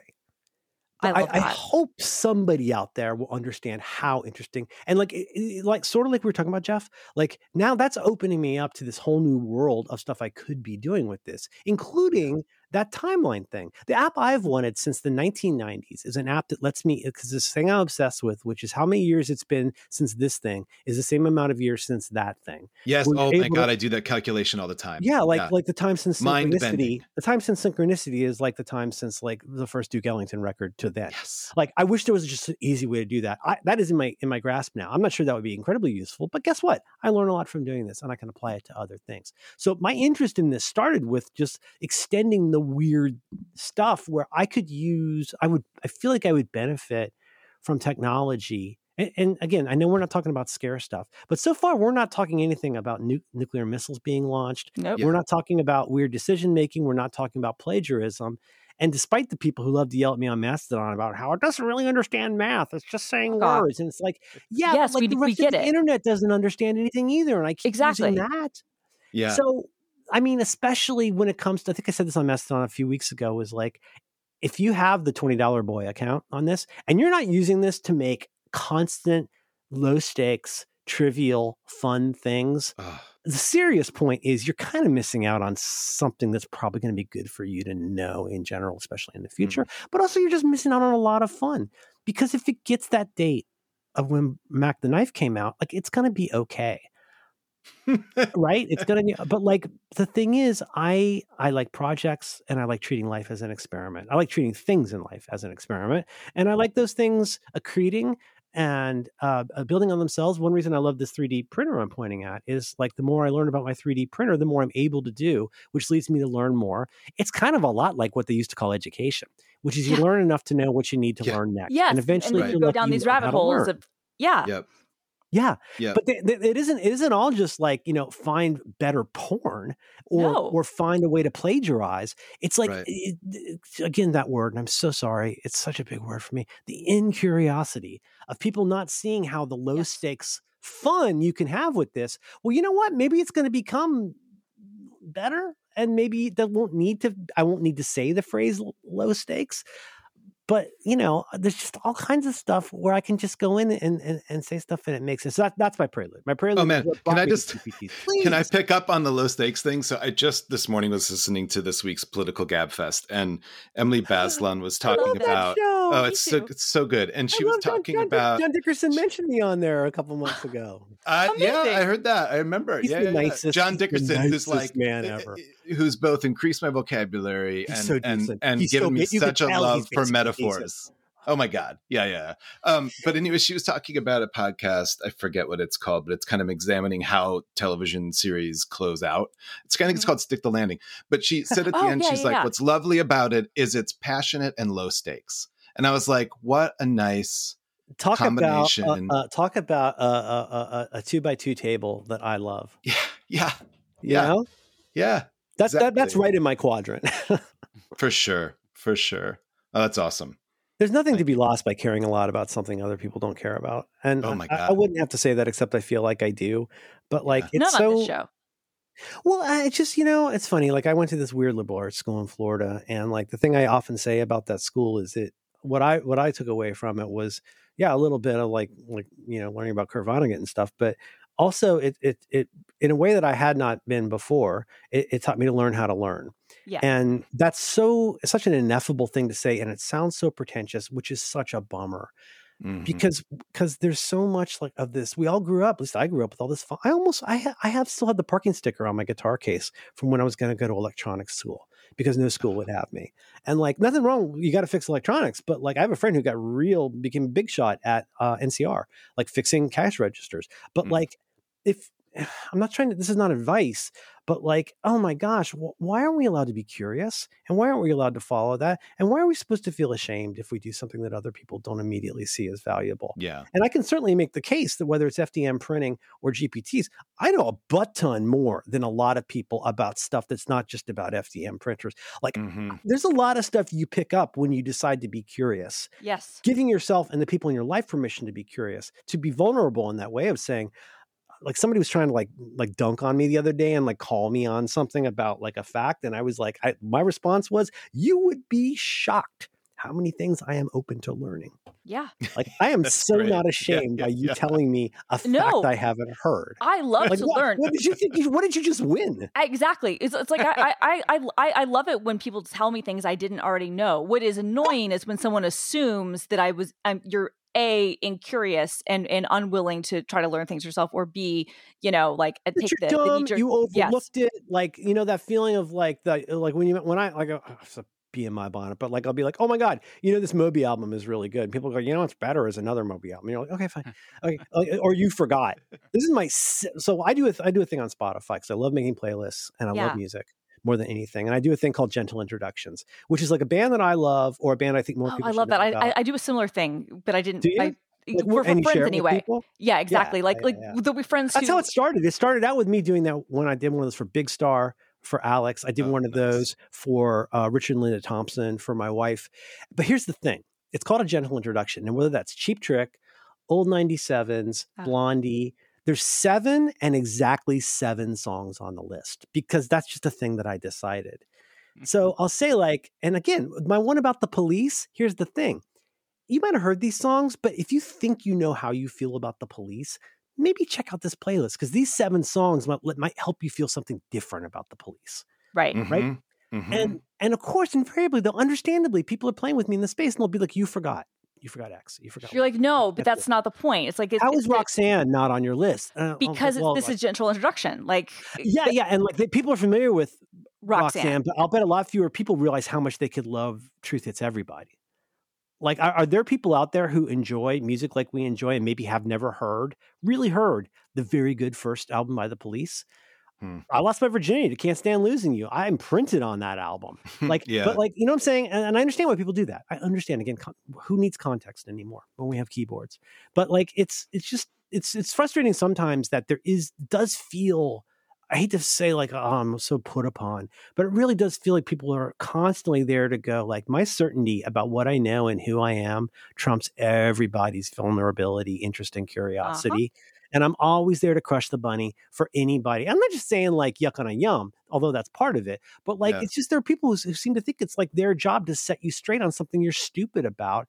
And I don't have the time or inclination to say, not only am I not stupid about that, you're being a little short-sighted about that and i just i don't have time to hold your dick for an hour and explain why that's the terms of service 20 minutes on every tops. apple app Yeah. Well, and uh, you know the other piece of it too, right? Like it, there's the curiosity piece. It's like, what do you do? You not love story? Because I feel I feel like that's what this is. Like last night, a friend told me this amazing story. He was in an airport, and uh, he had been a host of like a HGTV show for a while, right? And he was in an airport, and he gets a tug on his sleeve, and he turns around, and it's fucking Robert Duvall, right? Amazing. And Robert Duvall says to him, "Hey, are you that guy on the well, show?" somebody who's sorry somebody who's talent on an hgtv show no, no, like a yeah, like a host on the on the show. okay but yeah. like somebody who's like an on-air person Yeah. yeah, yeah, yeah. So like. Robert Robert Duvall has watched the show basically, right? Like, and so he says, "I'm." Ro-, He doesn't say I'm Robert. Duvall. He's like, "Hey, are you the guy from the from the bathroom show?" And he's like, "Well, yeah." I am. And then what what Are came to him guy from the bathroom and show? and what came to him, and this is I not a bit. kill to hear Robert Duvall say that in an And, airport. and this is not a bit that, that, that he came up with. This is what he he froze on. He said, "Are you the guy from Days of Thunder?"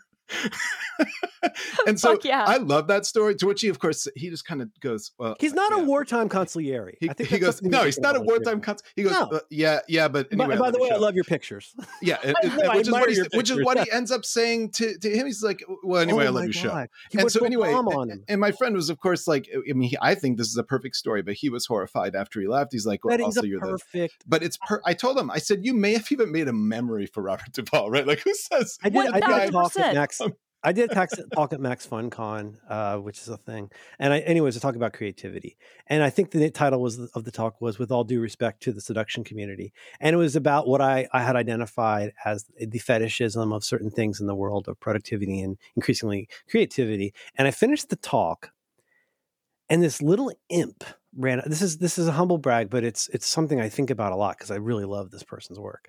Is like I, this little imp, this little forest creature runs up to me and i've been talking about creativity and i've been talking about you know ways to realize that you have more creativity. Like i say now like you you you write more than you realize. Like you you write Yeah. so much and you don't know it and you think that that's but like this little forest creature runs up to me and goes i used to do morning pages from that book the artist's way and the Oh, person ran away and it was maria bamford who is absolutely one of my favorite comedians like Also morning out of the house, I'll just watch a bunch of Maria. I'll just watch the the Christmas special with Burton Blossy. yeah. She's absolutely one of my favorite people. It becomes more so every year or so as she talks more about OCD and like she's such a fascinating person. But like you, everybody who's I used to say this when people were running around looking at their site meter and their Google Analytics, and it's like that's fine, that's really good, especially you know. But like once you find out, you first time John Gruber tells you he would link to this if you fix the typo, that is a big day yeah. because in several ways. One is that both Gruber and I eventually learned will not link to things if it's got a really bad typo. And he's like, hey, just heads up, if you fix the typo, I'll link to this. Not because, ooh, thirsty, I'm going to be on Daring Fireball, but more like, I don't fucking care. Sorry, I don't care, but You like. I admire that piece of shit so much. I used Mhm. to. Now I'm friends with him and it's the worst. But seriously, seriously, when somebody you admire notices what you do, yeah. like there is nothing like Greatest. that. Not just to like give you a hard on about how you're famous. That's not that's not what I'm saying. No, no, you feel Yeah. seen and you feel like, oh my God, like I had this. and you feel you're having an impact. With That's what I'm people that saying, You yeah. care about. Yeah, that's you what- never would have exactly. known otherwise. like when I Yep. created the Blogsmith bundle for Oh. TextMate, Oh, and- ever. and ever. I got So this. com- Yes. I got this comment on my GitHub repo, not directly to me, but on my GitHub repo, and it just said Jesus Christ and Merlin Mann, and I was like, like this is back. This is was back that in like was that our first pseudo It interaction? yeah, I wanna say, yeah. like 2004, and I was like, holy shit, this oh. guy I'm reading on full 41, 43 folders Yeah, yeah, yeah. just like I love commented I didn't on know how my to do the first thing GitHub in Ruby. Repo. I don't know how to do the first thing in in Ruby, but seeing DHH's at that time quite famous demo Yes. of Uh-huh. Ruby on Rails. I Rails. use What TextMate. Ruby I use Rails? TextMate because of that demo. I was like, oh, forget about development. Like, what is this app? Yeah. no, yeah, yeah, yeah, yeah, exactly. I, I, I was like, I, I, It's I so was like, funny. I was like in, in college, and I was just like, holy shit, what is this? I love text editors now. I know. Yeah. Yeah. I know. Okay, my final question for you about GPT, and like Right. just to to no, no, this is great. Uh, believe me, this is great. To uh, the, the I'm to, first of all, to I close am. out. No, this is great. I'm like, I'm, this I'm- is it's like I've got measles. I- Like I just show up and everybody gets sick. There's no one sick. This is uh, this is We fantastic, and I'm just am just uh, continuing an amazingly winding thread, which is the only way I think or talk. Um, so you, you go home to your Chat GPT and you go, all right, Robert Duvall. i- i- You know this happened in in you know I think it was like uh, twenty. This is this is the, the time right? Talking about Yeah. the. So like, how far is first of all, how far is like Days of Thunder from there, right? Right. And inside of Days of Thunder, how far was he on either end from a truly great movie, right? Like, like where did this Yes. you know when he's sitting there horrified because he's like oh he's also in the apostle he's also in the godfather right like but where does all this sit because that helps me to think how did he process oh are you the guy from days of thunder right because he had by that point done another like 15 movies Oh my god, yeah. none of which were amazing my but kid and I, I talk about that with my kid with Chevy Chase, where like my kid Right. knows Chevy Chase from Community. Community, yeah, Full stop. of course. that's amazing Well, how else Chevy would he- Chase from everything before Community? And what's I was gonna interesting that say- ends up I was gonna say, did, does he know him from uh, the vacation movies at all? Because I could see a community I would see is the, the main thing, but I didn't know if like you No. forced the family to no, watch Christmas no, Vacation. no. I mean, my kid has seen Confle- Confess Fletch twice, but never seen Fletch. oh my god but you end up my with god these two. yes. These Which oh, I that's a really good movie, by the way. doctor doctor doctor That's a that. Just so you know, the the Jon Hamm movie Confess Fletch is very good. Yeah, it- which i have these not two- seen these two pie graphs were 90% of what I know. Oh, Anyway, this is just, I'm just trying to make a point. But like what I know about Chevy Chase, like was fully formed. Certainly wasn't helped by reading the oral history of SNL. Oh no, that's a great book. But- but but uh, she's currently uh, he's currently reading uh, Colin Jost's book, Very Punchable Face, and it's very. oh wow But um, but uh, but like everything I know about is pretty much from before 1986, and everything he knows is from one TV show. Yeah. And I, I always have to sort of avoid the thing to go be the ball Danny and like eh, my kid's not going to enjoy Caddyshack. Why would I even bother? Mm-hmm. But like that's for I, I for him. I bet that's he's not a young man. Sure. No, How old is he? Let's Uh, find he's out. not a young man probably seventy-seven. I'm guessing. Uh, Maybe she's okay. Anybody else? How old is? I'm gonna say 82. He was in The Godfather. Oh wait, let's see. He's see. 80. So we we we were literally right in the middle. Hmm, all right. Are you talking I'll about? Oh, allow that's Chevy Chase. Robert Duvall is probably older than that. Robert Duvall is probably like in his eighties. Yeah. What was he in before uh The Godfather? oh not- shit! Robert in Duvall is Bonnie ninety-three. Whoa! Gene Wilder was in Bonnie and Clyde. That always screws me. Yeah. Yeah, yeah, yeah. Yeah. Gene Gene Wilder, um, uh, Warren Beatty. um, because if i was going to guess the gene it would have been yeah. hackman yeah, not Cybill Shepherd, uh, the other one. Um, uh, He, ha- uh, he was in Superman. Yes. yes that's right that's right Some people, some people uh, can read a candy wrapper and understand the secrets of the world. Ned Do you- do you use- that guy? do you use chat gpt or custom gpt to make these spreadsheets now Um, good question. No. Um, I mean, I feel like there's still And so why? much. Good question. Um, um, Google Sheets is my oils in life. Like I just, my think ever since whenever, God, it wasn't even Excel, It- but there was this Mac spreadsheets program that I used to use. Don't even try to help me. It was like, this is when I was making Gantt charts, like back when I was a project Sure, sure. manager. But um, but like it's just that when I first learned, especially about like pivot tables hmm which for a long time were very hard to do on a Mac, you, unless you had like full on real Excel. But like the way that you like, okay, this is really like a, it's kind of like a database, but I can like see it all at once. it's like Yeah. hogwarts shit Yes, and for um, you know something like the first day, this sounds crazy now, but the first day you learn about like a formula, but then you also learn like equals, you know, a a two minus a 3 Mhm. times this, convert that. this could be It's- asmr for me if you just said that a little Yeah. quieter i'd listen to it for hours yeah, let's see here. Um, I think I can do this. is, is that the actual Table. Formula. Merlin, You uh, convert ha- the have you ever- have workdays- ever- workdays? Have you ever used Power BI or or Looker or or Tableau or anything like that? Those are all made up. Those are all completely. No. Okay. So So my the, the answer is reason. no. Okay. So so so the reason I asked. So what, what is is- it? Port, Portishead, Tab Boy. What are they called? What am I doing? looking for here? Yeah. Um. So they're they're they're, they're all, all three of them are different things. The reason I was asking these are like I guess they're known as like business intelligence apps. Uh, that's Oh, the- like, the uh, BI. PKI or whatever it's called. The Yeah, like, I guess so. Like kill uh, ratio of your business. How's your sales funnel? well, it can, but the thing is, is like the Business reason I asked- intelligence. well, well, the reason I asked is because like Power BI, Yeah. which is kind of a nightmare, but also it uses Excel pretty well, and there's some other ones. The, the reason that's why I mentioned the other two. Um, Are these could gonna be in notes? Oh, yeah, yeah. well, I can put this in notes. Um, Okay. the, yeah, the please re- do. The the reason I, I asked is because if you're into all of this like like Gantt charts and, and tables and whatnot, like uh, those tools basically let you do that sort of thing and then go beyond and like make interactive dashboards and shit based on your data. Oh my gosh. Yeah. I've used your sponsor as well as another app that you mentioned for things like that. Um, I would love to hear more about that. But uh, so I think I'm still leaving one un- uh, interesting unanswered question, which is like, why why do this? on- why why not? Yeah, I was gonna say I didn't mean to interrupt you. Sorry, go on. No, no, no, you didn't at all. I'm sorry, I'm the interrupter. No, Um, I, I, I, I, like I say, I pretty instantly realized what I could use this for. And can I just say in passing, I would not have realized. And here I'm talking about GPTs, which is a terrible name for this. Oh, it's the worst. But like having your own chatbot that's your Mhm. stuff and the way you want it to be, I was only able to instantly grok what that would be useful for, fun for for me, because I'd spent some time already in regular chat GPT. I'd Mhm. learned the ups and downs. I'd learned the strange melancholy you feel when your thread stops remembering you. It was Yeah. like a weirdly emotional experience the first time we seemed to have We talked about this.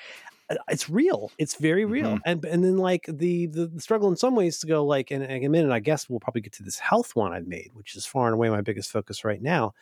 I struggle in a GPT even with getting it to remember what it knows. I struggle to get it to remember all these various things, and I'm trying all these different sorts of hacks to do that. The equivalent basically of cron jobs to tell it to remember to always follow these instructions, and Mm. it still suddenly goes like to to quote uh, Westworld. It looks like nothing to me. There's still Well, it's like someone it's in like- memory care. You're kind of like, no, no, you do know this. Like you, you know, which which it doesn't help to say over and over you know it let, just let them talk about glenn miller and like Yeah, be a jerk about it. read a book called the 36 hour day it's really good.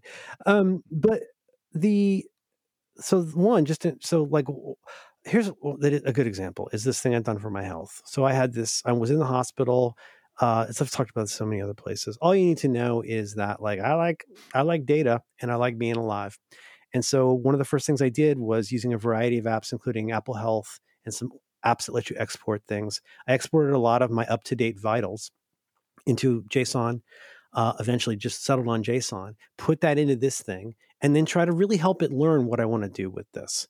The biggest challenge is, like I say, is getting it to remember. Dude, you understand JSON so much more than you realize. I've even told you to remember. So, like uh, something I like when something wouldn't work right, and then it would work right like this is how you use ChatGPT. I would say, hey, you just nailed that.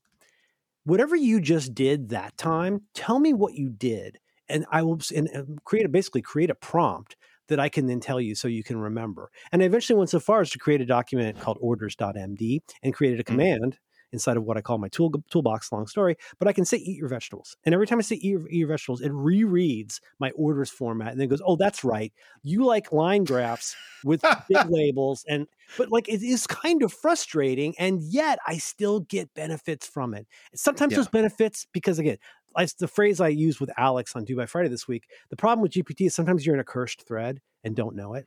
Yeah. Like Yes. some some threads are you better have others to just clean it. it's like a start over. seed in um like you know what do they call that like a seed to start off in not in encryption but like you're just in a you're in a curse thread is, is the main thing to know and some days some days Yeah. it's good and some days it's not it's a lot like my grandma with alzheimer's but like some days it's just like it's incredible and i'll be able to associate things and then one day like okay finally on this i had this idea after weeks of working on this because it matters like i'm getting i was getting blood tests three times a week i'd had an mri i'd had a ct scan. There was still not any mutual like huge assent on what was wrong with me and the only thing i could trust was my shrink and my data. And so like that's what i was focusing on to be able to visualize things look for patterns that existed in ways that like i couldn't say i couldn't say to like somebody who's like a fucking 28 year old try hard hey you know the relationship between my alt and my bilirubin like should is that looking the way it should look because i know the bilirubin should go up as the alt and the ast go down but like how does that work and then but all i have to say to this thing if it's the right thread is just go uh find interesting and novel things in my results but here's what i did and I posted about this, but like this, this was a, Alex is always talking about like, oh, tell it that it's a Unabomber and it'll make you a bomb. And I'm like, oh, whatever, okay. But in this instance, I said, hey, just for the next ten minutes, you're an extreme skeptic of AI in general, and um, GPT gener- generative AI in particular. You're also knowledgeable about all different sides of the debate about this, and you're up to date on who's making the most. Listen to every fucking syllable of this. You're up to date on the most recent persuasive ideas about the ups, and downs, of whatever. I made this really good prompt, and then it killed it. So then I was able to say to it, I said, "So how do you feel about it?" Like, "Ah, blah, blah, blah." Amazing. But I was able to say to this thing, now read my test results and tell uh, something. I write better than I think. I said something like, now, now please rescan my test results and point out the, I said, no, you, this is so weird. And this is so like, I was encouraging it to realize that it is an, an AI, for lack of a better, it is an AI that has access to all of this stuff. But that is the AI, that is the content. But I also said, you have access to all of this data. You have access to everything you know about me. Audit how you've been doing. Look at what I gave you and tell me the Oh. things that are most likely to raise a red flag with people who are other skeptics of AI, which I It's never would have thought to do if I hadn't spent Yeah. It's it so interesting to me, including and stuff also like pointing out test results that somebody missed. Like, Yes. oh, Yeah. this shouldn't be this high when that's that high. This mitigates Right. against the differential diagnosis. Like, it looks like it is acute hepatitis A. But like telling it to be like that. Now, why did it work that one time and not other times? I don't know. I didn't make it. I can't approve of this. But if you don't think that's interesting, you are not welcome at my lunch table. It's so interesting to me and also so obvious that you have to tell ChatGPT what its bias is. Um, like it's fascinating that you can even do that. But like most you of can do the it at all. Of course, there are barriers. Uh, last night I most of had the- it. Yeah, most of the prompt tutorials I've seen have started out with you explain to ChatGPT what its perspective, what its role is, and then you move forward. And that's that's kind of fascinating. Absolutely. And I mean, like, again, and, and the problem is, and I know we're not doing this, but like, if it becomes, I'm going to send you a link to something on Mastodon if you don't mind. Um, if it becomes something where we all just start associating this, and I'm probably contributing to this carrying water for the the worst people, but like if you start thinking that this is really just something that people use to um use to to cheat on things, it's like, well, there's a lot of ways you can cheat on things, Yeah. and talk about throwing out There's the baby so with the many bath. ways. I mean, and that's the thing. People are going to cheat with or without this stuff. Now, will this make some of it easier? Yeah, okay, maybe. But like, come on. Maybe it'll like, also make teachers revisit the kind of Yes. assignments that they do. No fucking not shit. because not because Yes. of ChatGPT, just because maybe they've been flipping the same three ring Switch. binder for fucking twenty years. I had this conversation with my mom a year ago when we were in Las Vegas uh, for for Adele for her 75th birthday. Um, I was explaining, Ooh. Which was a great trip. Yeah, I, Adele I, is 75. Would Yeah, know. that's her record. Her new That is record. seventy five. Yeah, her New Record 75. It's great. Yeah. It, it, it, the, the heartbreak on this one really came through. Um, you, you wouldn't think that you know in, in the the septuagenarian years that she would still be able to write bangers, but yeah, Way to Um, roll with that. it's just in her. I think she does real well. There's good days and bad days, just like with Grandma.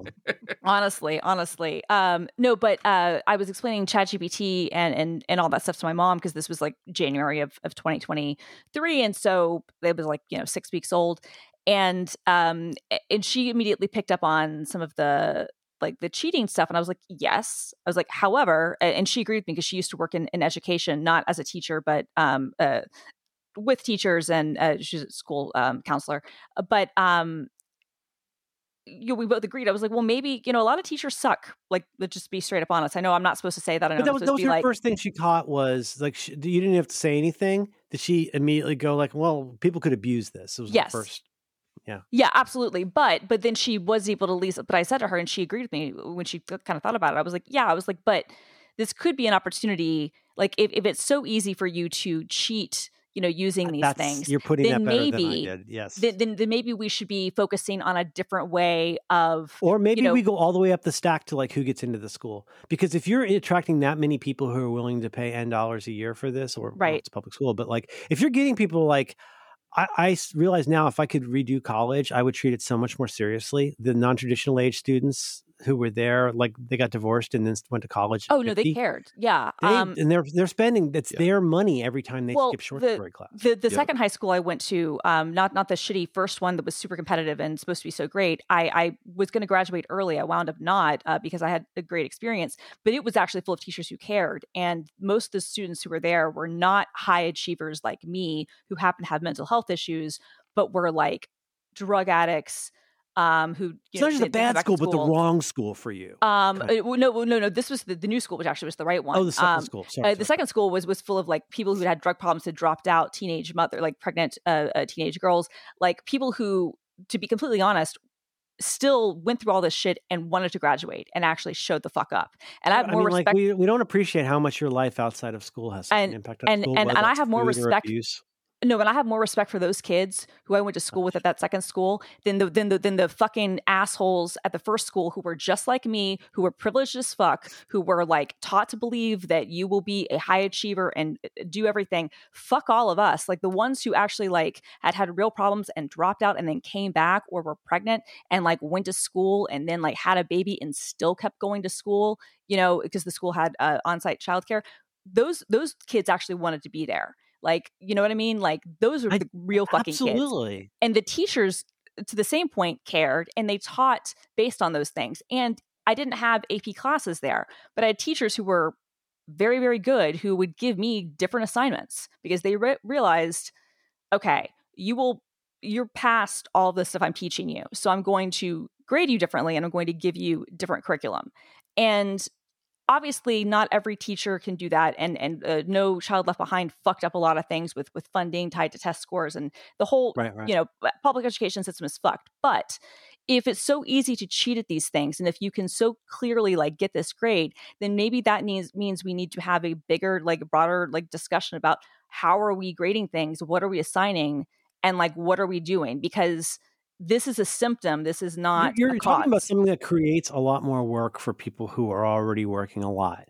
Yeah, i- but if you had to do more essays that were Yeah. very specific, again, it's it's a distinction without a difference to almost everybody I know. But like, I'm I'm not as interested in like how do you feel today. I'm way more interested in how do you know how you feel today.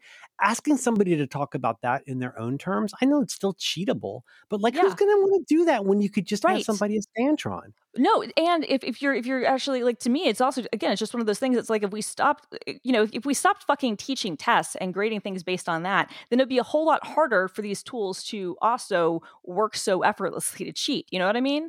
Um, Yes. and but but I think also like the stakes would be lower too if, if people feel like oh I actually am engaged and want to learn then like you're less likely to want to do it. Most of the time people cheat for two reasons I think one just like laziness and but the big thing is just you don't care you're not invested right A lot of people. one- of the things about privilege we don't talk about enough, and I, that's not a word I love, but I, I do get what we're talking about. So you, talk about like people who got into the good school, Mhm. and maybe let's say that's even five years into being a good school, which is a very specific kind of thing in San Francisco.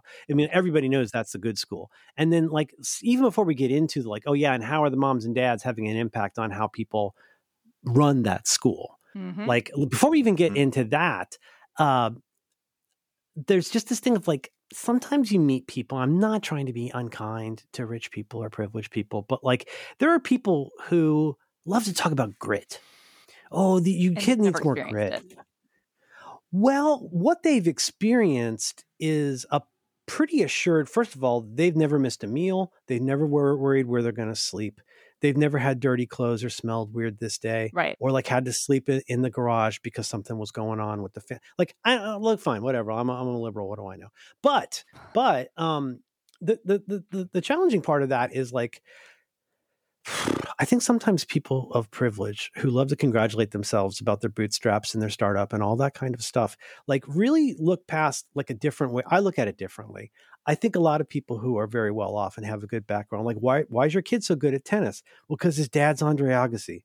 right Like that's part of it. And what does that mm-hmm. mean? That also means they had the resources to send that kid. Oh, exactly. They, they have the resources to have the lessons, to have the time to be able to Right. dedicate and focus on it, to recognize that he had a talent. This is not even the mean part things. yet. This is not the mean yeah. part. Here's the mean part, which is like there's a lot of fucking chodes out there who were born on third, as they once said. Somebody once said about uh, President Bush, born on third and thinks he hit a triple. There's a lot of people, and that's fine, whatever. Like enjoy it, but you're not allowed to invoke grit because Yes. essentially your whole life has been a so far uninterrupted path to success and money and all of those things. The grit required for you to get into Harvard is a lot different, especially if your parents went there. It's a lot different than the grit that's required to get through third grade Mhm. in schools in totally. San Francisco. And, and it's I a find, different thing until like it's so it's it's frustrating to me. It leaves such a bad taste in my hot mouth. The way we're constantly announcing that all these people, and it's like it's survivor bias. Like Yeah. these are the planes that came back. Of course, they have this pattern in the wings. The survivor bias of like being somebody who just happened to like have the resources and continuity of care in their life to just fucking show up and then go to college. That's such a bigger deal than somebody whose mom has four jobs and they have to get Wi-Fi at McDonald's. And it's like you talk about grit. What people you don't even know what somebody is going through to get to just being able to show up at school, and it Yeah. infuriates me. Yeah. No, I, I I completely agree, and and I think that most people who talk about grit are uh, the reason I, I I'm being reflexive and saying like you know, and maybe somewhat unfair, but I think it's largely true. Haven't experienced it is because when you have gone through things, even if you have privilege, even if you were born on third, that doesn't mean that you haven't experienced hardships, haven't struggled with things. Sure, but you won't absolutely. invoke that. You're not going to invoke that. A, and you generally think- won't do it until you've become successful. well, How many people who are successful TED Talk givers who love talking about failure have never succeeded at all? Mm. right? Not many. That's, uh, they're now at a position where they get to go, boy, it was really hard at my first startup. We were really underutilized and our B round was, merp, merp, merp." and you're like, oh my gosh, you are so out of tune with the rest of the world and you think that you're winning. Yeah, yeah. we should go. We're going to go soon. Can we go soon? Did you guys get my bird? Okay, so wait, you can't go without. So that bird, not only a, a good bit, but really powerful. And and uh, I talk love about this bird. describe it. So I said I uh, last night I was doing one of my occasional like updates of like I exported my JSON file, put it up, and I said blah blah, do this, Brilliant. and I was just playing along. And then I had this funny thought where I was like, and like this is the kind of thing I'm I'm I say I'm surprised other people don't do this more, but I'm actually really surprised that I don't do this more because I know I can do this. So I said to it something like, please read, please scan the phrase I use, whether or not it helps or not. Please deeply analyze fileblah.json and fileblah.json. Use the schema that I gave you. Da da da. da. Please deeply analyze all of these documents, and then um, I was like, write a, a haiku summarizing my health records, and it wasn't very good. And then I said I th- something longer. I said, please write a villanelle, like a longer form type of poem, and that went okay. And then I said, now please write a really dirty limerick about it. And it was like, I can't do dirty things, but I would it'd be so funny if a guy got his head stuck in a bucket. and but it was also about my bilirubin levels. That would be funny. And then finally, I was like, I fuck it. I was like, make a and this is preceded by things you don't see that included like, please deeply analyze my all my health records since November, and um, produce a Hieronymus Bosch painting. And here's two photos of me. Put me in it and make me a bird. and it did. Ma- it and then I- then We're it came back and I said, "Now please- because this is brilliant. Then I was like, please make the bird sadder and angrier. And then, and then, like to show that this actually does work. And then I had to go look this up. I didn't know this off the dome. I was like, oh, co focus is a triptych, right? Three paintings in one. Like, please Mhm. focus on the third part of the triptych, which is called of Garden of Earthly Delight, which is called The Last Judgment, which is the good one that has like the, the walking assholes and people peeing and crying. yeah. Yep. Yeah, spend some read some, watch some YouTube videos on Bosch. He had a hell of a thing going, and I love all of my birds. These are all my precious little guys Amazing. Now. And the thing is, you can't see it maybe, but like if you really zoom in, there's great stuff in the background. But also something I didn't realize until after I posted this, you can see the brush strokes. Mhm. In some of these, you can actually see where it looks like a painting. Which is It didn't just open it up in Affinity Designer or whatever and trace it. I love Affinity Designer, but it didn't just trace it. Like it No. made this Yeah. thing and it made it look That's like a thing. painting. Yeah, yeah, no, the the stuff is is amazing. So, what did you use? Uh, did you just use DALL-E two for this, or what did you use to um create this? DALL-E is turned on in this GPT, and because because this is the it's a good question. The reason it's in this GPT is this is the one that has all my health stuff in it. Oh, gotcha. Okay, okay, ok- okay. I I got it. So you named your own Yeah. custom GPT lab insight. Okay, yeah, so, sorry, so, yeah, so- yeah, so- lab no, no, no, no, results, yeah, yeah. No, no, th- th- this is on me. I, I didn't look at it closely. So, listeners, okay. if you if you look at the Mastodon, um, good bird though, you got to admit, It's a That's a great good bird. A couple of good birds in there. No, but th- th- this I think ties He's back so into sad and angry. So no, but I think this ties back into uh, uh you see the little what- guy in the corner? It's so You see that good. little orange guy. How cute! or the he one is? coming He's so at you in the in the upper left in the first one. No, the little orange guy. He's just so Oh, the cute. bird. Yeah. There's the, there's a big bird coming at me. Yeah, I think that's the woman in the hospital who once asked me, "Do you fart?" you haven't answered the Because- question. that actually really encapsulates a lot of my hospital experience Wow. as being who I am. Was like, do I no no and not for like stupid Yeah, yeah. reasons, but for like, do I fart? Like, can I fart? Have I farted? Did I just fart? Other questions you get asked in the hospital. Have you had any contact with people? Mm-hmm. I try not to. Um, no, but like, wait. So why are you asking me that? Yes, I have had contact with people. I'm generally in one of these two places, but like, have I been on a bus in the last six weeks? What period of time? How many people? Was I sick at the time? It's like, oh, is this your first day? Mhm. Have you just never asked them? Do you fart? What an odd thing to ask in the middle of the night.